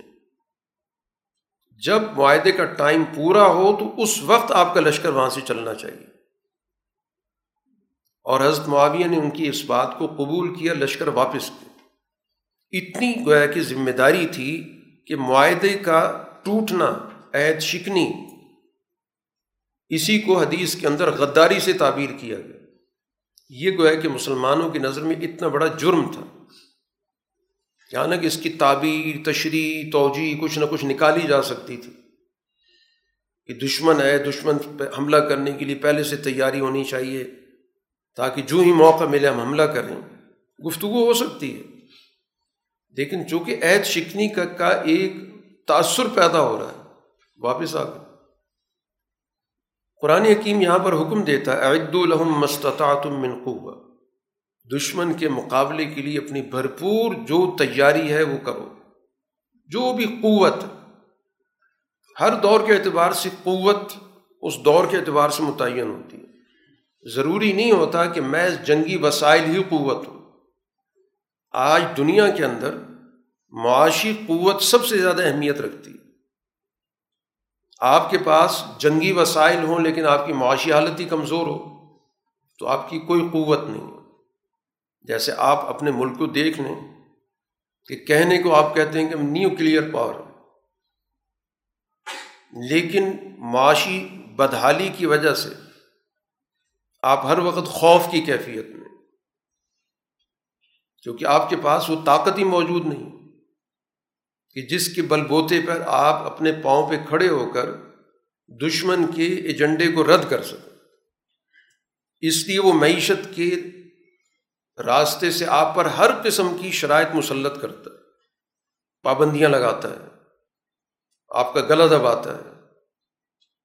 اور آپ کا وہ ایٹم بم تو آپ کو کوئی نجات نہیں دیتا، اس کا تو کوئی خوف نہیں ہے۔ تو قوت سے مراد کہ آپ کی وہ صلاحیت جس کے نتیجے میں آپ اپنے فیصلے خود کرنے کی اہلیت حاصل کریں۔ تو اس میں معاشی قوت بھی آتی ہے، سیاسی قوت بھی آتی ہے، عسکری قوت بھی آتی ہے۔ جس کا مقصد قرآن کہتا ہے ترہبو نبی ادو اللہ، کہ جس کے ذریعے اپنے اور اللہ کے دشمن کے دل میں روب پیدا ہو۔ قوت اسے کہتے ہیں۔ اس کو پتہ ہو کہ ان کے پاس یہ طاقت ہے اور اس کے نتیجے میں ہمیں مشکل پیش آ سکتی ہے۔ اس کو قوت کہا جاتا ہے۔ تو اس وجہ سے قوت صرف کسی ایک شعبے کی کوئی خاص قسم کی صلاحیت نہیں ہے۔ مجموعی وہ صلاحیت جس کے نتیجے میں ایک قوم اپنے پاؤں پہ کھڑے ہو کے فیصلہ کر سکے۔ اسی وجہ سے آپ کی معاشی بدحالی اور کمزوری کی وجہ سے آپ نے ہمیشہ دنیا کے اندر جنگیں ہاری ہیں۔ کہ ذرا سی جنگ چلتی ہے، آپ کے وسائل بند کر دیے جاتے ہیں۔ آپ کو پرزے نہیں ملتے۔ پابندیاں لگنی شروع ہو جاتی ہیں۔ تو جو ہی آپ کو خوف زدہ کیا جاتا ہے، آپ ساری شرائط مان لیتے ہیں۔ تو اس وجہ سے قوت ایک بنیادی چیز ہے، جس کے نتیجے میں کوئی بھی قوم اپنے پاؤں پر کھڑے ہو کر وہ دشمن کے ہر دباؤ کا مقابلہ کر سکتی۔ قرآن حکیم نے یہاں پر اس بات کا بھی ذکر کیا ہے کہ اصل جو طاقت ہوتی ہے، وہ معاشرے کے اندر تنظیم ہوتی ہے، اجتماعیت ہوتی ہے۔ کسی بھی معاشرے کی اصل طاقت یہ ہوتی ہے کہ وہ معاشرہ کتنا منظم ہے، اس میں کتنی اجتماعیت ہے، کتنا ایک دوسرے کے ساتھ جڑا ہوا ہے، ایک دوسرے کے لیے کتنی قربانی دے سکتا ہے۔ اس لیے رسول اللہ صلی اللہ علیہ وسلم سے کہا گیا کہ ہو الزی ایدا کا بنسری و اللہ نے آپ کو طاقت دی ہے ایک تو اپنی مدد سے اور دوسرا ایمان والی جماعت کے ذریعے کہ آپ کی دنیا کے ظاہری اسباب میں جو سب سے بڑی طاقت ہے وہ آپ کی جماعت ہے۔ اور پھر اس جماعت کے اندر ایک دوسرے کے ساتھ جو ربط ہے، اللہ فبین قلوب دلوں کو آپس میں جوڑ دی ہے۔ ایک دوسرے کے لیے ایثار ہے، ایک دوسرے کے لیے قربانی ہے۔ ایک دوسرے سے بڑھ کر اپنی جان دینے کے لیے تیار ہے۔ تو یہ وہ اجتماعیت ہے کہ جس نے رسول اللہ صلی اللہ علیہ وسلم کے دین کی دھاک بٹھائی یہ خوفزدہ کرنے والی ان کو چیز تھی۔ کہ ہدیبیہ کے موقع پر جب بات چیت چل رہی تھی، ایلچی آ جا رہے تھے، تو جو قریش کا ایلچی آیا اس نے منظر دیکھا کہ رسول اللہ صلی اللہ علیہ وسلم کے ساتھ جو ان کا ربط ہے، تعلق ہے، وہ تو ناقابل بیان واپس جا کر اس نے ان کو صلاح کا مشورہ اسی بنیاد پر دیا کہ میں جو منظر وہاں پر دیکھ کے آیا ہوں کہ وہ جو رسول اللہ صلی اللہ علیہ وسلم پر اپنی جان نشاور کرتے ہیں، ان کے وضو کا پانی تک نہیں گرنے دیتے۔ تو ان کے ساتھ مقابلہ نہیں ہو سکتا۔ بہتر ہے کہ کسی نہ کسی طرح صلح کرو۔ تو اصل طاقت اجتماعیت ہوتی ہے۔ وسائل تو اس طاقت میں استعمال کرنے ہوتے ہیں۔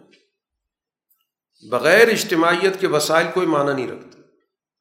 وسائل دھرے کے دھرے رہ جاتے ہیں۔ سوسائٹیاں جب بکھرتی ہیں اور کمزور سے کمزور وسائل رکھنے والی اجتماعی طاقت ہوتی ہے تو وہ تاریخ کا رخ بدل دیتی ہے۔ قرآن حکیم نے یہاں پر کچھ ایسے احکامات بھی بتائے ہیں جن کا تعلق بنیادی طور پر ایک سسٹم کی تشکیل سے اس دور کے اندر ہجرت فرض کر دی گئی تھی۔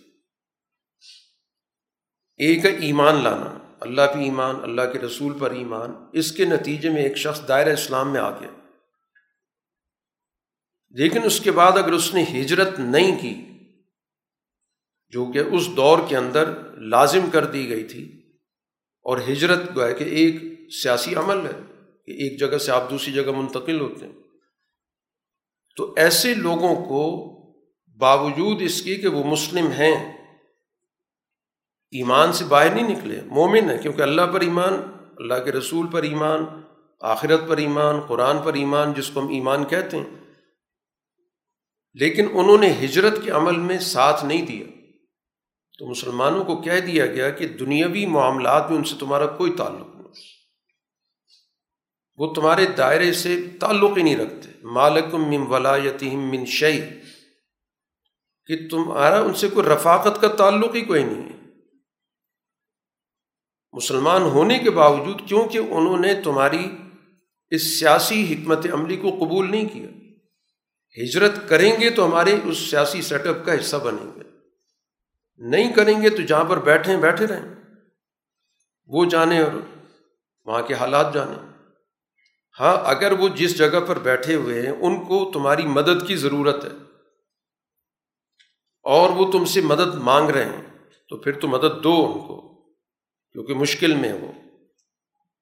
لیکن اگر وہ مدد مانگ رہے ہیں، ایک ایسی قوم کے خلاف جن سے تم معاہدہ کر چکے ہو مسلمان مدد مانگ رہے ہیں، مسلمان جماعت سے اس قوم کے خلاف جن سے مسلمان معاہدہ کر چکے ہیں، وہ کافر ہیں، معاہدہ ہو چکا ہے۔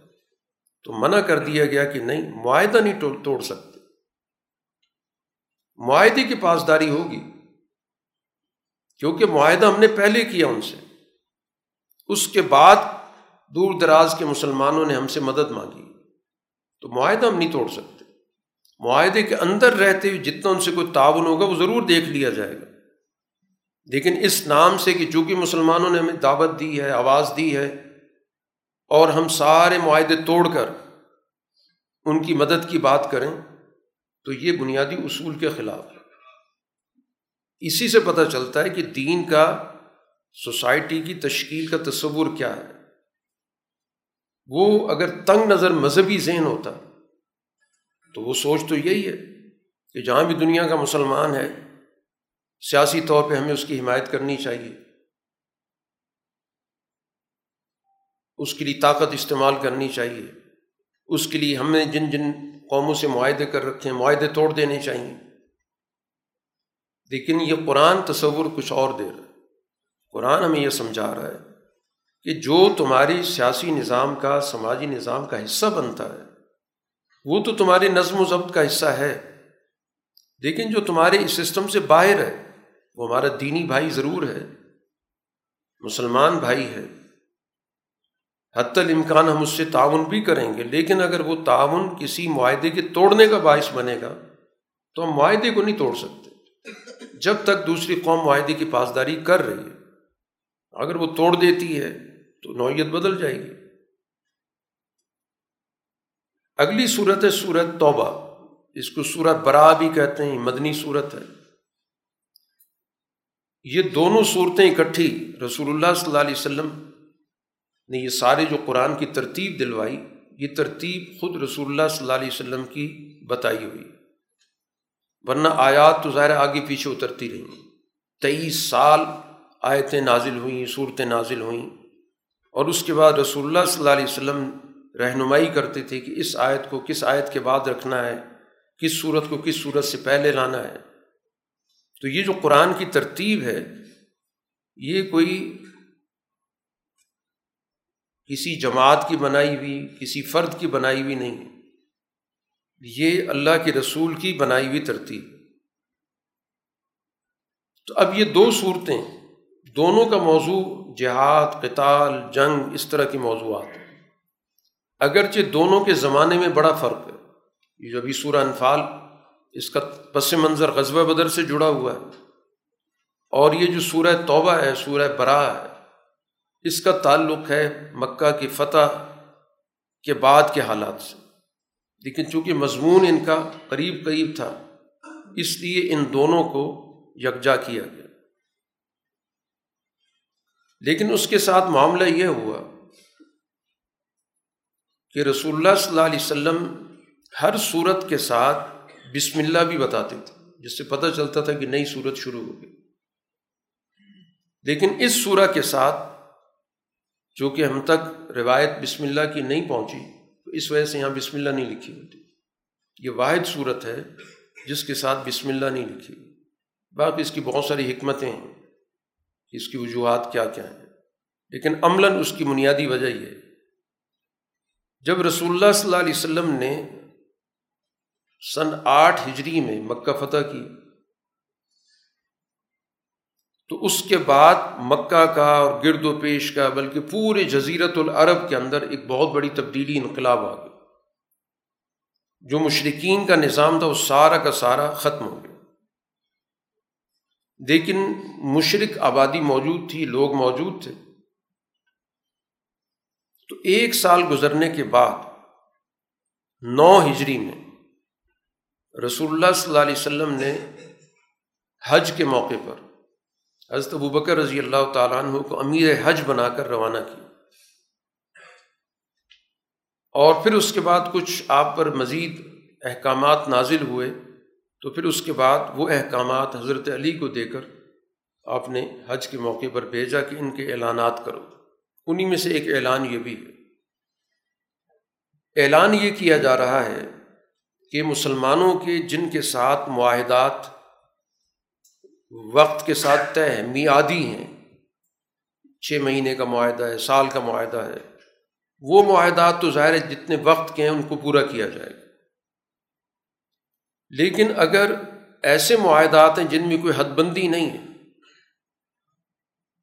یا کچھ ایسی اقوام ہیں جن سے سرے سے معاہدہ نہیں ہے۔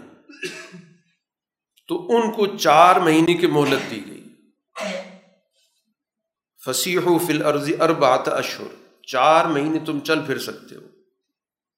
لیکن اس کے بعد تمہیں فیصلہ کرنا ہے، اگر یہاں رہنا ہے تو تمہیں پھر دائرۂ اسلام میں آنا ہوگا۔ اور اگر تم نہیں آنا چاہتے تو پھر جہاں جانا چاہے چلے جاؤ۔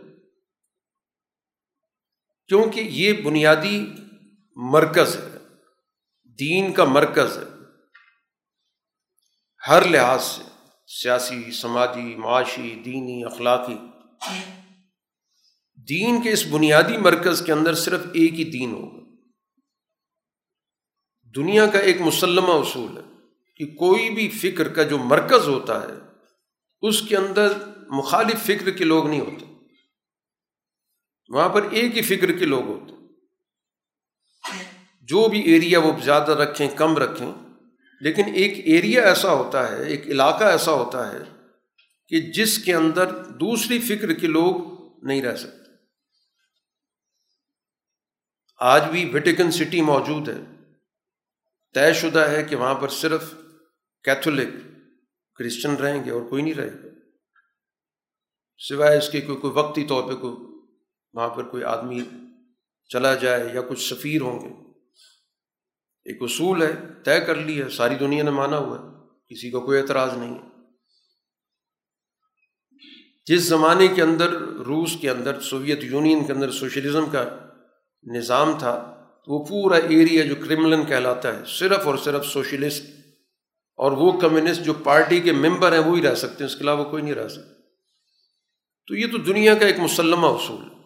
کہ یہ جو حرم کا علاقہ ہے، یہ صرف اور صرف ان لوگوں کے لیے ہے جو اس قرآن پر پورا پورا ایمان رکھتے اس لیے ان کو کہہ دیا گیا کہ اس جگہ پر تم نہیں رہ سکتے، اس سے باہر چلے جاؤ، جہاں رہنا چاہو رہو۔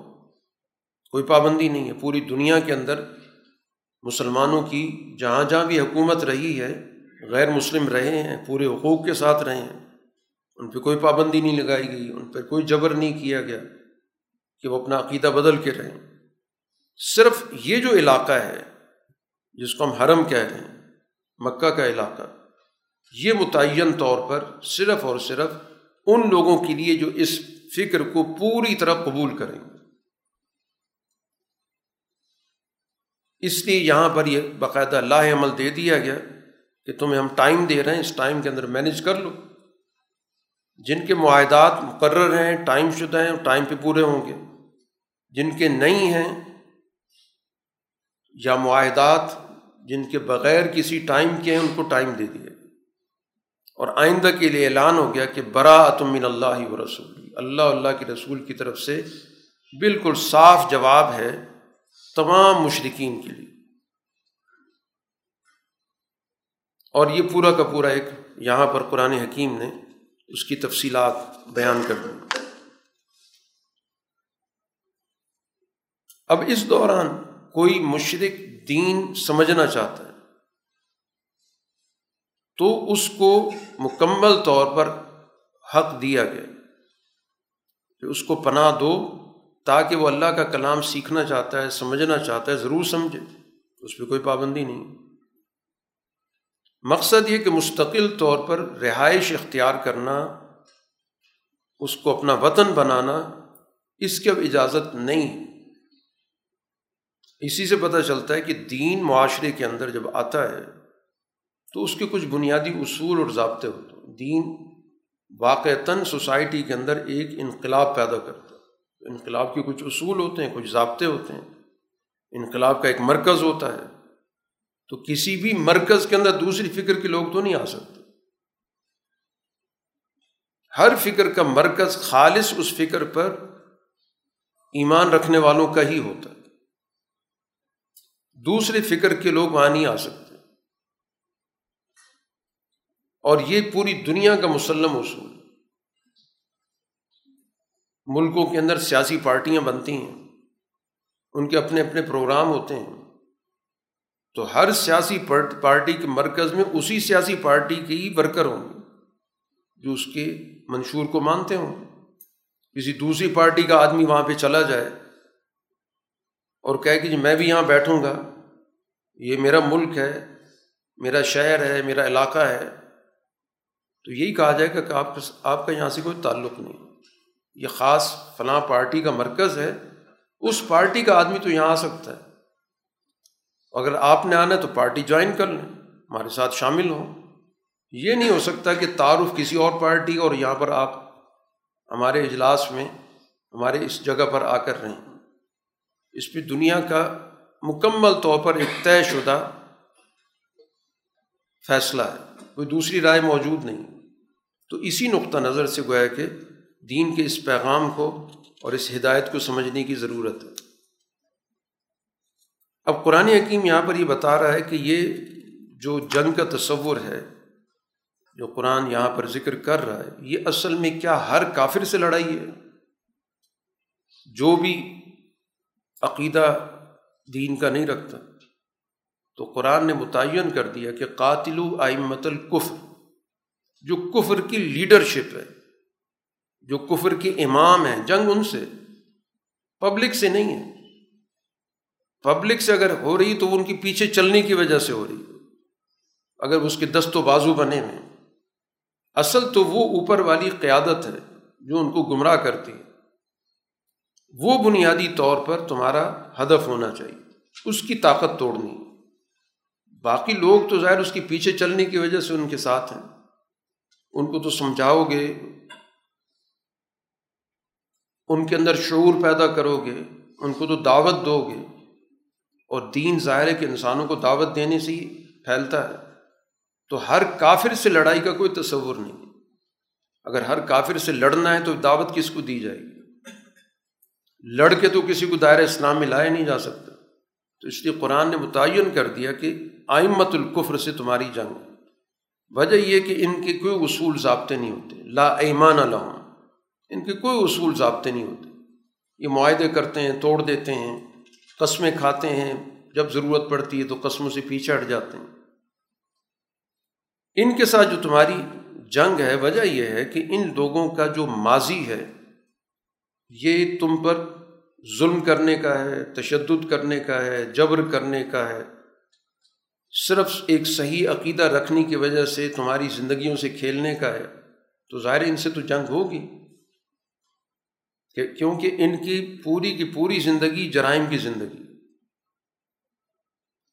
باقی اہلی ایمان سے کہا جا رہا ہے کہ تم یہ سمجھو کہ جد وجہد کے بغیر تم دنیا کے اندر کامیاب ہو جاؤ گے یا غالب ہو جاؤ گے، تو ایسا نہیں ہے۔ ہم حسب تم انتت رکھو تمہارا کیا خیال ہے؟ تمہیں اسی حالت میں چھوڑ دیا جائے۔ اور اللہ تعالیٰ اس چیز کو لوگوں کے سامنے واضح نہ کرے کہ واقعتاً جد وجہد کرنے والے کون ہیں۔ وہ کون ہے کہ جو اللہ اور اللہ کے رسول کے ساتھ مخلص ہیں؟ تو جد جہد سے پتہ چلے گا کہ سچا کون ہے، جھوٹا کون ہے۔ تو اس لیے اس سے کسی بھی صورت میں منہ موڑنا یا اس کو ناگوار سمجھنا درست نہیں۔ اسی کے ساتھ ساتھ یہاں پر رسمی مذہب کا بھی قرآن نے ذکر کیا کہ رسول اللہ صلی اللہ علیہ وسلم جب تشریف لائے تو ایسا نہیں ہے کہ کوئی لا مذہب معاشرہ تھا۔ مذہب تھا ان کا۔ مسجد حرام موجود تھی، مسجد حرام کے مجاور بھی تھے، متولی بھی تھے، مسجد کی دیکھ بھال بھی کرتے تھے، اس پہ اخراجات بھی کرتے تھے، اس کی مرمت بھی کرتے تھے۔ اسی کے ساتھ ساتھ وہاں پر جو لوگ حج کے لیے جاتے تھے، ان کی خدمت بھی کرتے تھے۔ اس کو وہ اپنے مذہبی خدمت کے طور پر پیش کرتے تھے۔ یہ رسمی مذہب۔ یہی مذہب والے، یہی سب سے پہلے رسول اللہ صلی اللہ علیہ وسلم کے مقابلے پر تو قرآن حکیم نے یہاں موازنہ کیا کہ ایک یہ مذہب ہے جن کے نظریات درست نہیں ہیں۔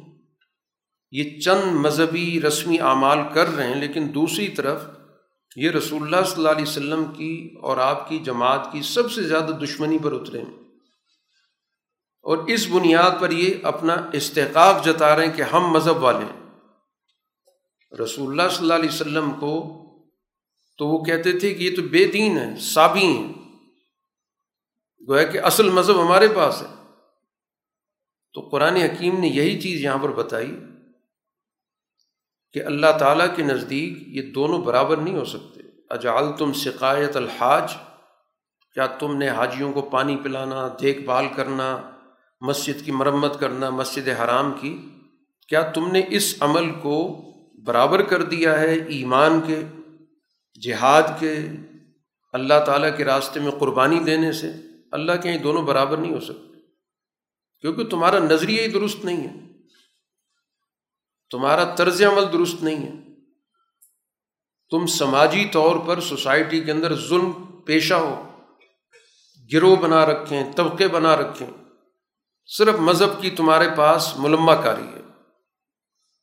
کہ ہم مذہبی لوگ ہیں، مسجدیں ہم بناتے ہیں، سبیلیں لگاتے ہیں۔ کچھ مذہبی ہم نے شکل و صورت بنا رکھی ہے۔ کوئی مذہبی نعرے ہیں ہمارے پاس۔ لیکن بنیادی طور پر جو دین کی روح ہے، وہ تو سرے سے موجود نہیں۔ تو دین تو اصل میں اپنے بنیادی مقاصد، بنیادی روح سے پہچانا جاتا ہے۔ ان ظاہری چیزوں کی کوئی حقیقت نہیں ہے۔ اگر ان کے پیچھے کوئی روح موجود ہے۔ اسی صورح کے اندر ایک اور غزبے کا بھی ذکر ہے۔ یہ غزبہ حنین ہے۔ جب مکہ فتح ہو گیا تو ایک بہت بڑی تعداد ظاہر دائر اسلام میں آ گئی۔ لیکن طائف اور اس طرف کے جو قبائل تھے، انہوں نے مسلمانوں کی بالادستی قبول نہیں کی۔ انہوں نے فیصلہ کیا کہ مکہ والے تو پسپا ہو گئے۔ انہوں نے تو بزدلی اختیار کی۔ ہم جنگجو لوگ ہیں، بہادر لوگ ہیں۔ ہم مسلمانوں کے مقابلے پر آئیں۔ اور یہ مسلمانوں کی تاریخ کا وہ پہلا غذبہ ہے کہ جس میں افرادی قوت کا تناسب مسلمانوں کے حق میں تھا۔ اس سے پہلے جتنی بھی جنگیں ہوئیں، غزوات ہوئے، تناسب ہمیشہ مسلمانوں کے مقابلے پر، دوسرے فریق کے پاس تھا۔ تعداد ہمیشہ مسلمانوں کی تھوڑی تھی۔ لیکن اس موقع پر چونکہ ایک تو وہ جو مکہ فتح کرنے کے لیے مدینہ کا لشکر آیا، پھر یہاں سے ایک بہت بڑی تعداد دائرۂ اسلام میں آ گئی۔ تو بہت بڑا لشکر بن گیا۔ تو جس کی وجہ سے لازمی طور پر دل میں یہ خیال آنا تھا کہ آج کی جنگ تو ہر صورت میں ہم نے جیتنی ہے۔ کیونکہ آج تو افرادی طاقت ہمارے پاس ہے۔ ماضی میں افرادی طاقت نہ ہونے کے باوجود بھی ہم جیتتے رہیں، فتح ہوئی۔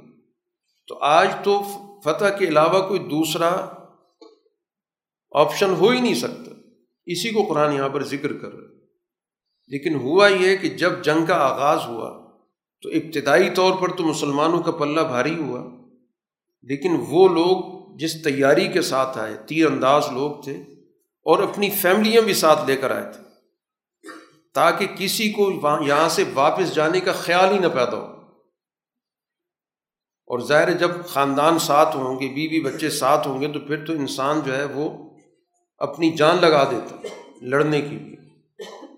تو جب پلٹ کے ان نے حملہ کیا اور تیر اندازی کی، کیونکہ ان نے بڑے منصوبہ بندی سے اپنے تیر انداز کھڑے کیے تھے، تو میدان کے اندر تو افراتفری پھیل گئی۔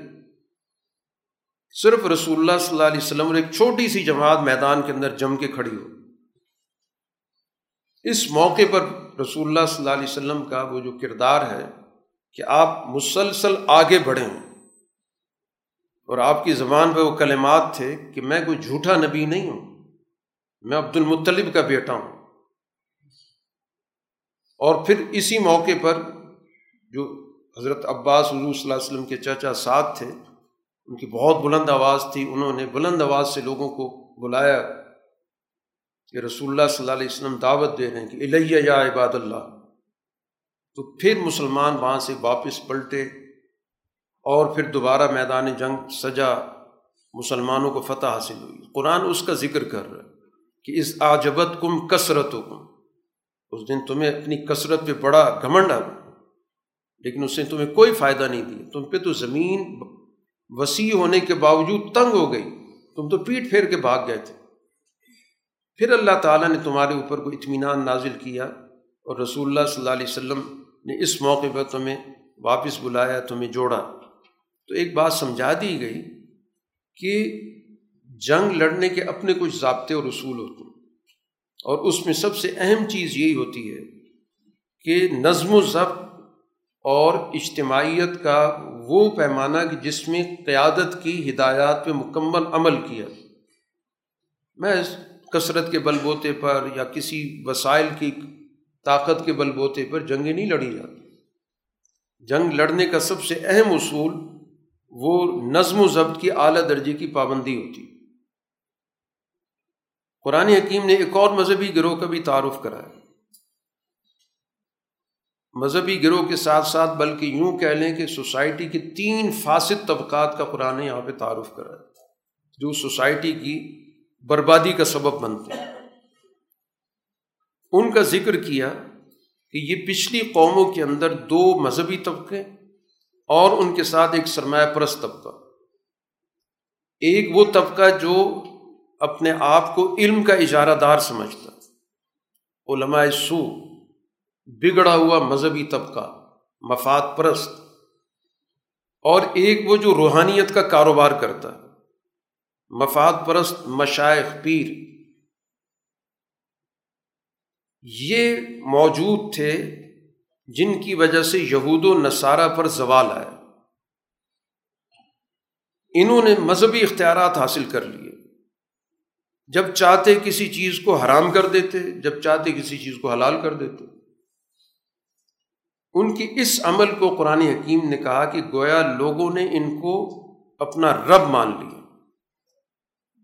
حالانکہ ان کے سامنے کوئی عبادت نہیں کرتے تھے، سجدہ نہیں کرتے تھے۔ جب قرآن کی آیت نازل ہوئی کہ اتخذو اخبار و رحبان اربابن مندون اللہ، ان لوگوں نے اپنے عالموں کو اور اپنے پیروں کو اللہ کے مقابلے پر خدا مانا ہے، رب مانا ہے۔ تو باقاعدہ رسول اللہ صلی اللہ علیہ وسلم سے سوال کیا ادیب بن حاتم رضی اللہ تعالیٰ عنہ۔ کیونکہ وہ مسیحیت سے، عیسائیت سے اسلام میں آئے تھے کہ اللہ کے رسول وہ عبادت نہیں کرتے ہوں گے، وہ تو سجدہ نہیں کرتے ہوں گے۔ کس بنیاد پہ کہا کہ رب مانتے ہیں؟ تو رسول اللہ صلی اللہ علیہ وسلم نے کہا کہ کیا یہ حقیقت نہیں ہے کہ وہ مذہبی لوگ، وہ پیر، وہ ان کے عالم، وہ ان کے مولوی اگر کہہ دیں کہ فلاں چیز حلال ہے تو اس کو حلال سمجھیں۔ جب وہ کہہ دیں حرام ہے تو حرام سمجھیں، ایسا ہے کہ نہیں؟ کہا یہ تو ہے۔ تو کہا یہی رب ماننا۔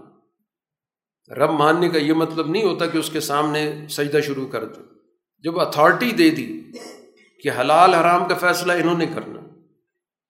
ایک ہی چیز اب حلال ہے، کچھ عرصے کے بعد کہہ دی حرام ہو گئی ہے۔ تو یہ گویا کہ انسانوں کی حلال و حرام کے فیصلے ان کی سوسائٹی کے اندر کسی کام کے اچھے برے ہونے کے فیصلے جب کسی گروہ کے ہاتھ میں آ جاتے ہیں، بغیر کسی دلیل کے۔ تو یہی در حقیقت اس سوسائٹی کی تباہی ہوتی ہے۔ اسی وجہ سے حلال اور حرام کا فیصلہ قرآن اور حدیث کی روشنی میں ہوگا۔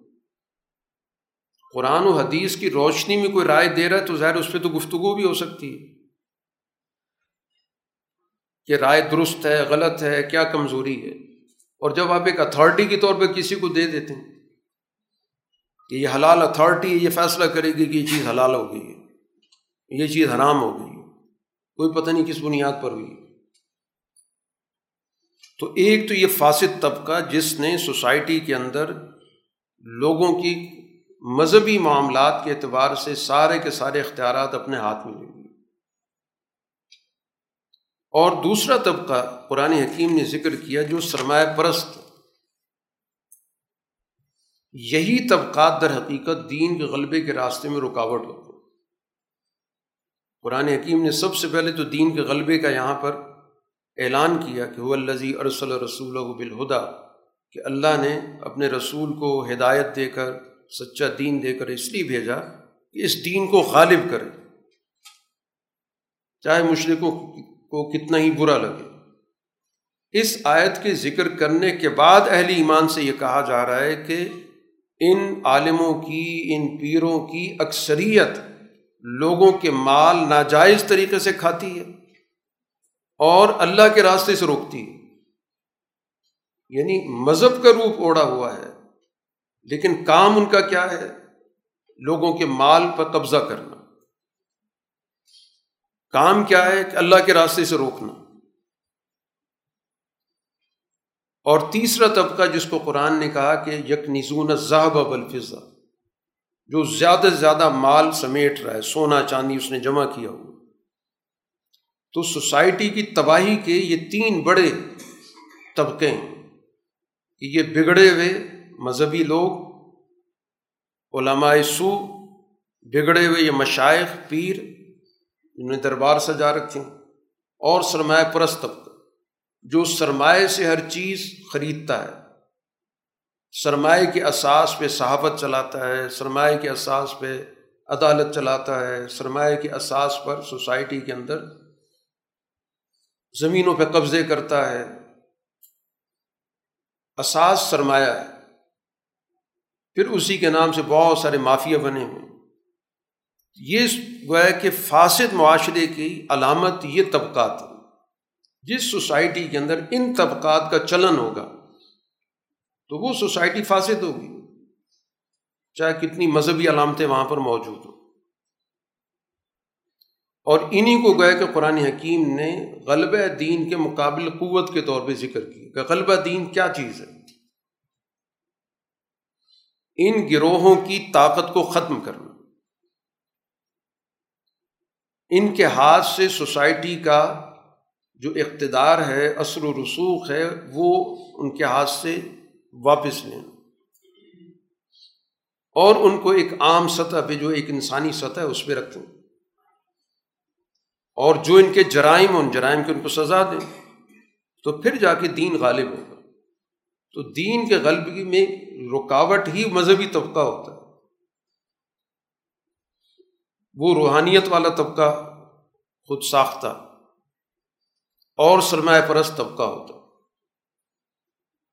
اس لیے قرآن نے یہاں پر بڑی سخت وعید ذکر کی ہے کہ قیامت کے روز جہنم کی آگ میں یہ سارے جو وسائل پہ ان کا قبضہ تھا، سونے چاندی، اس کو باقاعدہ تپایا جائے گا، پھر ان کو باقاعدہ داغا جائے گا۔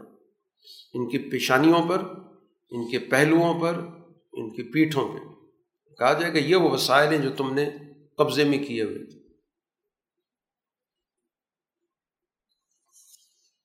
اسی صورح کے اندر بڑی تفصیل کے ساتھ ایک اور غزبے کے پس منظر پہ بھی اور اس کے پیش منظر پہ بات ہوئی۔ وہ تھا غزب تبو یہ مسلمانوں اس دور کے اندر سب سے مشکل ترین غزوہ تھا۔ اور اس غزبے سے در حقیقت بہت سارے ایسے چہرے بے نقاب ہو گئے جنہوں نے بظاہر مذہب کی چادر اوڑی ہوئی تھی، جن کو ہم منافقین کہتے ہیں۔ منافق وہی ہوتا ہے کہ جو مفاد پرس مذہبی طبقہ ہوتا ہے۔ اور ایسے لوگ ایسے موقعوں پر ہی ان کے چہرے سامنے آتے ہیں۔ اب یہ جو غزوہ تھا، یہ ایک خطرہ لاحق ہوا شام کی طرف سے۔ غسان کا علاقہ تھا وہاں کے، حکمران کی طرف سے یہ خطرہ لاحق ہوا کہ شاید وہ مدینہ کی طرف پیش قدمی کر رہا ہے یا چڑھائی کرنا چاہتا تو رسول اللہ صلی اللہ علیہ وسلم نے اس کی پیش قدمی کے طور پر سفر کیا شام کی سرحد کی طرف۔ بڑا طویل سفر ہے۔ موسم انتہائی شدید تھا۔ سخت گرمی کا موسم تھا۔ اور دوسری طرف مدینہ منورہ کے اندر کھجوروں کا سیزن تھا۔ اور مدینہ کی معیشت کا بہت بڑا دار و مدار کھجور پر تھا۔ کہ کھجور اگر اچھی ہو گئی، اس کا سیزن اچھا ہو گیا، تو ظاہر پورا سال اس کا کاروبار بھی، پھر ذاتی ضروریات کے لیے بھی۔ تو بہت مشکل صورت حال تھی۔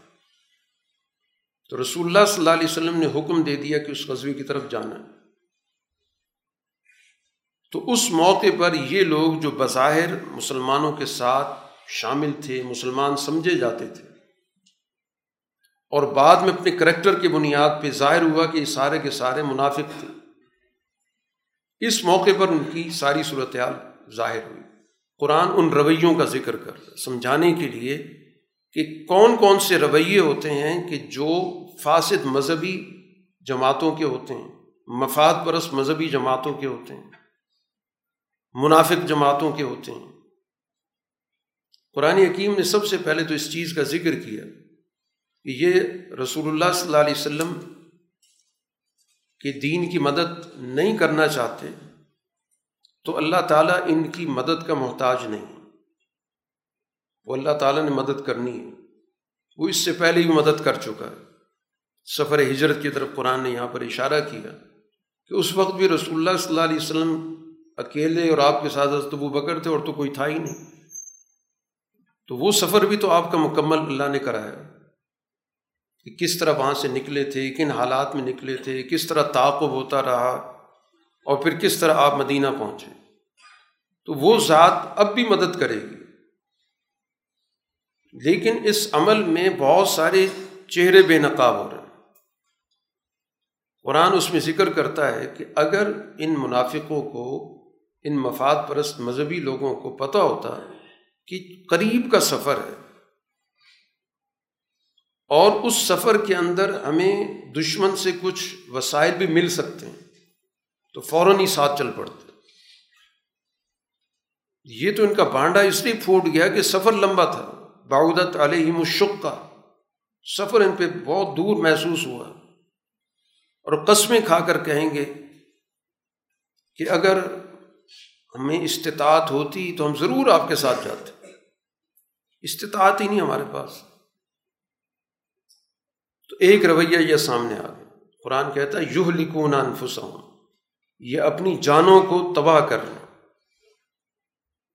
اسی موقع پہ ان کو ہے کہ سارے ان کے حالات واضح ہو گئے دوسرا طرز عمل نے یہ اختیار کیا کہ باقاعدہ رسول اللہ صلی اللہ علیہ وسلم کے پاس آ کر اجازت مانگنی شروع کر دی۔ کیونکہ ویسے تو پیچھے نہیں بیٹھ سکتے تھے، مسلمان شمار ہوتے تھے۔ حضور صلی اللہ علیہ وسلم کی قیادت قبول کی ہوئی تھی۔ تو اب اس کا طریقہ قانونی طور پہ تو یہی بنتا تھا کہ آپ سے اجازت مانگیں۔ تو رسول اللہ صلی اللہ علیہ وسلم ظاہر ہے کہ اپنی مہربانی کی وجہ سے، طبیعت کی نرمی کی وجہ سے آپ نے اجازت دے دی کہ ٹھیک ہے۔ تو اللہ تعالیٰ نے باقاعدہ یہاں پہ حضور صلی اللہ علیہ وسلم کو متوجہ کی کہ آپ کا کوئی ہم محاسبہ نہیں کر رہے، آپ سے کوئی ہم باس پرس نہیں کر رہے، لیکن آپ نے اجازت کیوں دی؟ آپ اجازت نہ دیتے تو پتہ چل جاتا کہ سچا کون ہے، جھوٹا کون ہے۔ اب تو اجازت کی آڑ میں ساری بات ہو رہی کہ اجازت لے کے بیٹھے انہوں نے جانا پھر بھی نہیں تھا۔ اگر آپ یہ کہہ دیتے اجازت نہیں ہے، پھر بھی کوئی نہ کوئی حرکت کرنی تھی انہوں نے۔ پھر قرآن نے بتا دیا کہ اجازت کون مانگتا ہے اور اجازت کون نہیں مانگتا، کہ جو واقعی سچے مومن ہیں، وہ کبھی بھی اجازت نہیں مانگیں لا یستا الزین یؤمنون باللہ، وہ کبھی اجازت نہیں مانگیں جب بھی آپ ان کو آواز دیں گے، چاہے شدید موسم ہے، چاہے باغات تیار ہیں، چاہے گھر کے اندر کوئی مسئلہ موجود ہے، وہ آپ کی آواز پہ لبیک ہیں۔ اجازت وہ مانگ رہے ہیں جن کے دلوں میں ایمان نہیں ہے، جن کے دلوں کے اندر شکوک و شبہات ہیں۔ اور اگر واقعتاً ان کے نکلنے کا ارادہ ہوتا، تو کوئی تیاری تو کرتے نا۔ پھر آدمی کہتا، عذر پیش آ گیا، میں اجازت مانگ رہا ہوں۔ پہلے سے ہی طے کیا ہوا ہے کہ انہیں تو نکلنا ہی نہیں ہے۔ اور ویسے بھی تکوینی طور پر اللہ تعالیٰ نے کہا کہ ان کا نکلنا ویسے بھی کوئی فائدہ مند تو نہ ہوتا۔ کیونکہ یہ اندر رہتے، شکوک و شبہات پیدا کرتے۔ لوگوں کے دلوں کے اندر شکست کی صورتحال پیدا کرتے، پستی پیدا کرتے، انتشار پیدا کرتے۔ تو ایک لحاظ سے تو ان کا نہ جانا بہتر ہو گیا۔ لیکن ان کا اصل مقصد مسلمانوں کے بارے میں کبھی بھی حسن زن کا نہیں۔ یہ مسلمانوں کو ہمیشہ نقصان پہنچانا چاہتے ہیں۔ یہ اس سے پہلے بھی یہ حرکتیں کر چکے ہیں۔ مختلف مواقع پر جیسے مسلمان غزوہ عہد کے لیے نکلے تھے تو عبداللہ بن ابئی تین سو آدمی لے کر علیحدہ ہو گیا تھا۔ تو ایسی حرکتیں یہ پہلے بھی کر چکی ہیں۔ ایک اور طرز عمل ذکر کیا کہ کچھ لوگ ایسے بھی تھے کہ جنہوں نے خود ساختہ مذہبی تقوے کا لبادہ اوڑا کچھ لوگ آئے حضور صلی اللہ علیہ وسلم کے پاس اس موقع پر، کہنے لگے اللہ کے رسول مسئلہ یہ ہے کہ جس طرف آپ سفر کر کے جا رہے ہیں روم کے علاقے کی طرف، شام کی طرف، تو شام کے لوگ بڑے حسین ہوتے ہیں، ان کی عورتیں بڑی خوبصورت ہوتی ہیں، تو ہمارا تو ایمان خطرے میں پڑ جائے گا۔ تو اس لیے آپ اجازت دیں ہم گھر ہی بیٹھیں۔ قرآن نے اس کا بھی ذکر کیا، ایک لی ولا تفتنی، اجازت دے دیں، ہمیں فتنے میں نہ ڈالیں۔ قرآن کہتا ہے، فتنے میں تو پڑھ چکے ہو۔ اس سے بڑا فتنہ کیا ہوگا؟ کہ اللہ کے رسول تمہیں کہتے ہیں، چلو، تم نے خود ساختہ گویا کہ پرہیزگاری نکالی۔ اپنے طور پر۔ اصل میں تو بزدل ہی ہے۔ اصل میں تو قربانی نہیں دینی، لیکن تاثر یہ دیا کہ ہمیں تو اپنے ایمان کی فکر ہے۔ ہم وہاں جائیں گے تو ہمارا تو ایمان خطرے میں پڑ جائے گا۔ اسی طرح ایک اور طرز عمل قرآن نے ان کا ذکر کیا، یہ سارے کے سارا طرز عمل قرآن یہ سمجھانے کے لیے کر رہا ہے کہ ایک مفاد پرس مذہبی سوچ کیا ہوتی ہے۔ باوجود اس کے کہ مسلمانوں کے ساتھ موجود ہیں، مسلمانوں کا حصہ بنے ہوئے اگر مسلمانوں کو کوئی خوشی حاصل ہوتی ہے، کوئی فتح ملتی ہے تو ان کو برا لگتا ہے۔ اور مسلمانوں پہ کوئی تکلیف آتی ہے تو کہتے ہیں، دیکھیں ہم نے کتنی احتیاط سے کام لیا۔ ہم بھی چلے جاتے، مصیبت میں پڑ جاتے۔ اور بڑے خوش خوش واپس آتے ہیں ہم نے بہت سمجھداری سے کام لیا۔ ہم اس مصیبت سے تو بچ گئے۔ قرآن کہتا ہے، ان کو آپ ایک جواب دے دیں کہ مصیبت نے آنا ہوگا تو آ کے رہے گی۔ اس سے کچھ نہیں ہوتا کہ میدان میں گئے تو مصیبت آ گئی، گھر بیٹھے تو سہولت ہو گئی۔ معاملات الٹ بھی ہو جاتے ہیں۔ گھروں کے اندر بھی مصیبت آ جاتی ہے، میدان میں جانے والے صحیح سالم واپس آ جاتے ہیں۔ تو ہمیں تو اللہ تعالیٰ پر اعتماد ہے۔ ہم تو اس کے فیصلے پر کھڑے ہیں کہ جہاں ہمیں بلائے گا ہم وہاں پر جائیں گے۔ تم ہمارے بارے میں انتظار میں ہو۔ کہ یا تو ان مسلمانوں کو وہاں پر شہادت کا سامنا ہوگا، یا ان کو کچھ نہ کچھ مال مل جائے گا۔ اور ہم تمہارے بارے میں اس انتظار میں کہ تمہیں کوئی ایسا موقع ملے کہ اللہ تعالیٰ تم پر عذاب نازل کرے۔ چاہے ہمارے ہاتھوں سے ہی کیوں نہ ہو۔ تو ٹھیک ہے، تم بھی حالت انتظار میں، ہم بھی حالت انتظار میں۔ اور اس موقع پر الل اعلان کہہ دیا گیا کہ آئندہ کے لیے تم خرچ کرو، خوشی سے کرو یا مجبوری سے کرو، اب قبول نہیں کیا جائے گا۔ تم سے کوئی مالی تعاون نہیں لیا جائے گا۔ کیونکہ تم لوگوں نے قانون توڑا ہے۔ تم نے واقعتاً اللہ اللہ کے رسول کا انکار کیا تم تو عملی زندگی کے اندر بھی جب نماز کے لیے آتے ہو، تو بہت ہی کسل مندی کے ساتھ آتے ہو۔ لا یاتون صلاۃ اللہ بہم کسالہ ویسے ہی پہلے بھی جب خرچ کرتے تھے تو بڑی ہی مجبوری میں برے دل کے ساتھ کرتے تھے۔ ان کے اندر اس قدر بزدلی موجود ہے، جان بچانے کی بہانے تلاش کرتے ہیں۔ بظاہر تو قسمیں کھا کھا کے کہتے ہیں، مسلمانوں کہ ہم تمہارا حصہ ہیں، تمہارے ساتھ ہیں، تمہارے ہر مشکل میں تمہارے ساتھی ہیں۔ قرآن کہتا قطن نہیں۔ ماہم من کم ولا کن قومی یفرقون یہ تو تم سے بھی خوف زدہ رہتے ہیں۔ ان کو اگر موقع ملے کسی پناہ گاہ میں جانے کا، کسی غار میں گھسنے کا، کسی سرنگ میں جانے کا، تو یہ سارے کے سارے بھاگ کے وہاں پہ داخل ہو جائیں گے۔ اس قدر بزدل۔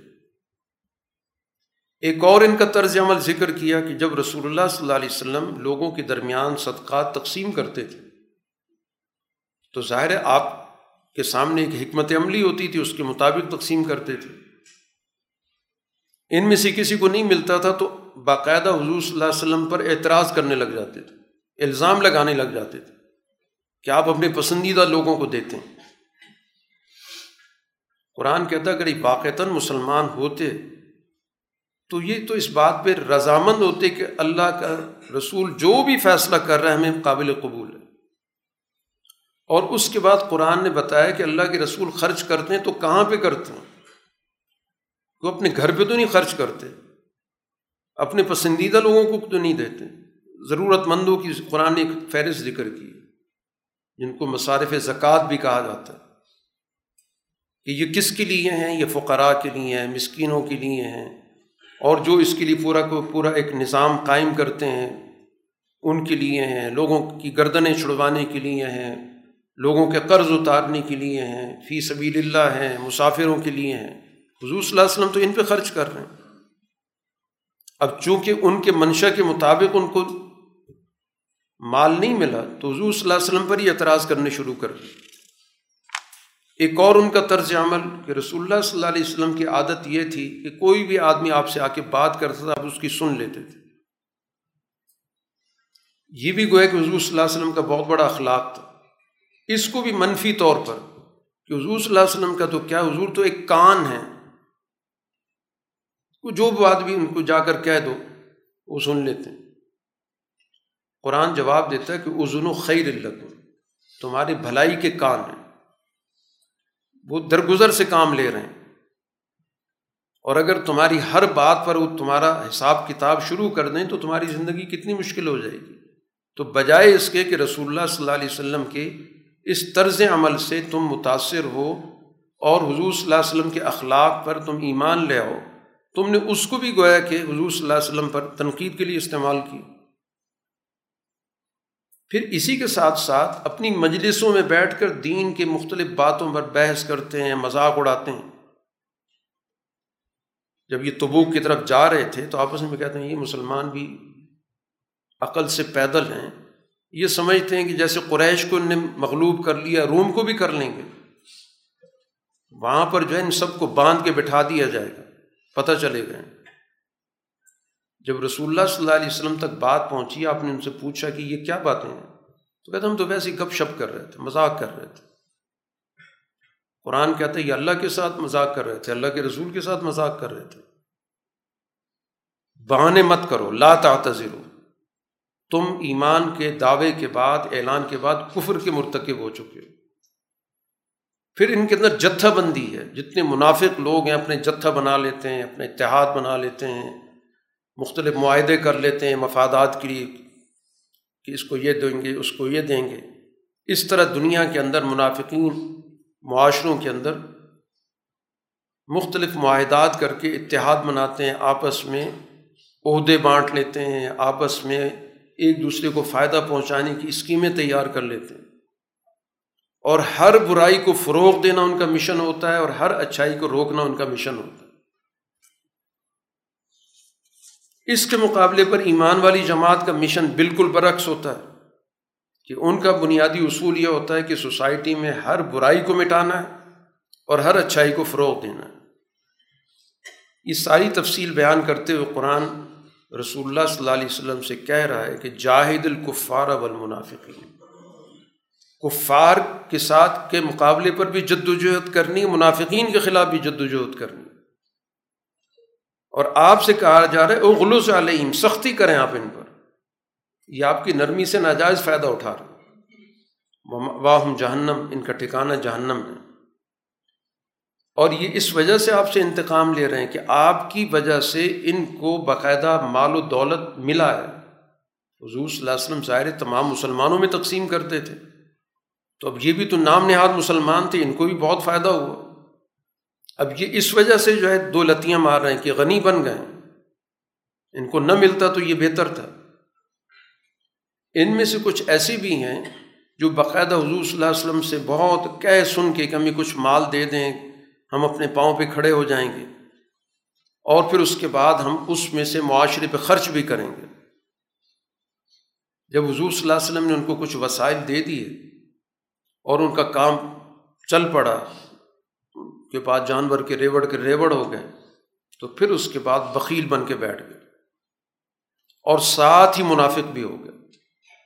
حضور صلی اللہ علیہ وسلم نے ایسے لوگوں کے پاس اپنے نمائندے بھیجے کہ سالانہ زکوٰۃ نکالو۔ دینے سے انکار کر دیا۔ تو یہ ان کا طرز عمل قرآن حکیم تفصیل کے ساتھ اس لیے بتا رہا ہے کہ یہ اصل میں مفاد پرس مذہبی سوچ یہ ہوتی اس لیے آپ کو بہت سارے اقدامات کی طرف قرآن توجہ دلا رہا ہے۔ جیسے ابھی کہا کہ سختی کریں ان پر۔ ان کی قسموں کا کوئی اعتبار نہ کریں۔ ان سے لیے اللہ کی مغفرت بھی مت مانگیں۔ ان کے آخری رسومات میں آپ کی کوئی شرکت نہیں ہونی چاہیے۔ کوئی فوت ہو جائے، آپ نے قطن ان کی کسی رسم کے اندر، ان کے جنازے کے اندر، ان کے قبر پہ آپ نے نہیں جانا۔ کیونکہ انہوں نے تو حد کر دی ہے۔ اس طرز عمل کا مظاہرہ کر کے انہوں نے مدینہ کے معاشرے کے اندر ہر وہ کام کیا جس سے مسلمانوں کو اذیت پہنچی، تکلیف پہنچی، نقصان پہنچا۔ اس لیے آپ کو اللہ تعالیٰ نے باقاعدہ مخاطب کر کے کہہ دیا کہ کسی صورت میں آپ نے ان کی قبر پہ نہیں جانا۔ اسی کے ساتھ قرآن حکیم نے ایک اور ان کا طرز عمل ذکر کیا۔ کہ جب کوئی صورت نازل ہوتی ہے اور اس میں کہا جاتا ہے کہ اللہ کے راستے میں جہاد کرو، اللہ پر ایمان لاؤ، تو سب سے پیش پیش جو سب سے زیادہ قدرت رکھنے والا، وسائل والا طبقہ ہے، وہ اجازت لینے پہنچ جاتا کہتا ہے کہ ذرنا نقم مال قائدین اجازت دے دیں، یہ پیچھے لوگ بیٹھے ہوئے ہیں، یہ عورتیں، بچے، معذور، ہم بھی انہیں کے ساتھ بیٹھ جائیں۔ قرآن کہتے ہیں جب ایک دفعہ پیچھے بیٹھ گئے تو ہمیشہ پیچھے ہی رہیں گے۔ اللہ نے اب ان کے دلوں پہ مہر لگا دی۔ باقی کچھ ایسے لوگ ہیں جو آپ سے آ کے اجازت مانگتے ہیں۔ باقی وہ اجازت کے مستحق ہیں۔ بیمار آدمی ہے۔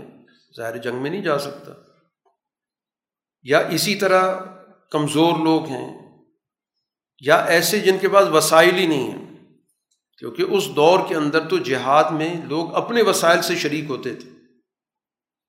وہ پیٹ تو ہوتے نہیں تھے، کسی کے اشارے پہ جہاد ہوتا ہو۔ یہ تو آج کے دور میں رواج شروع ہو گیا۔ تو جو بھی جہاد میں جاتا تھا، وہ اپنے وسائل سے جاتا تھا، وسائل نہیں ہے اس کے پاس۔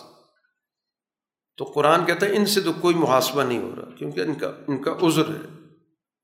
بلکہ اس میں سے کچھ ایسی بھی تھے، حضور صلی اللہ علیہ وسلم کے پاس آئے کہ لتح آپ کو ہمیں سواری دے دیں، بس۔ ہم اس میں آپ کے ساتھ جانے کے لیے تیار ہیں۔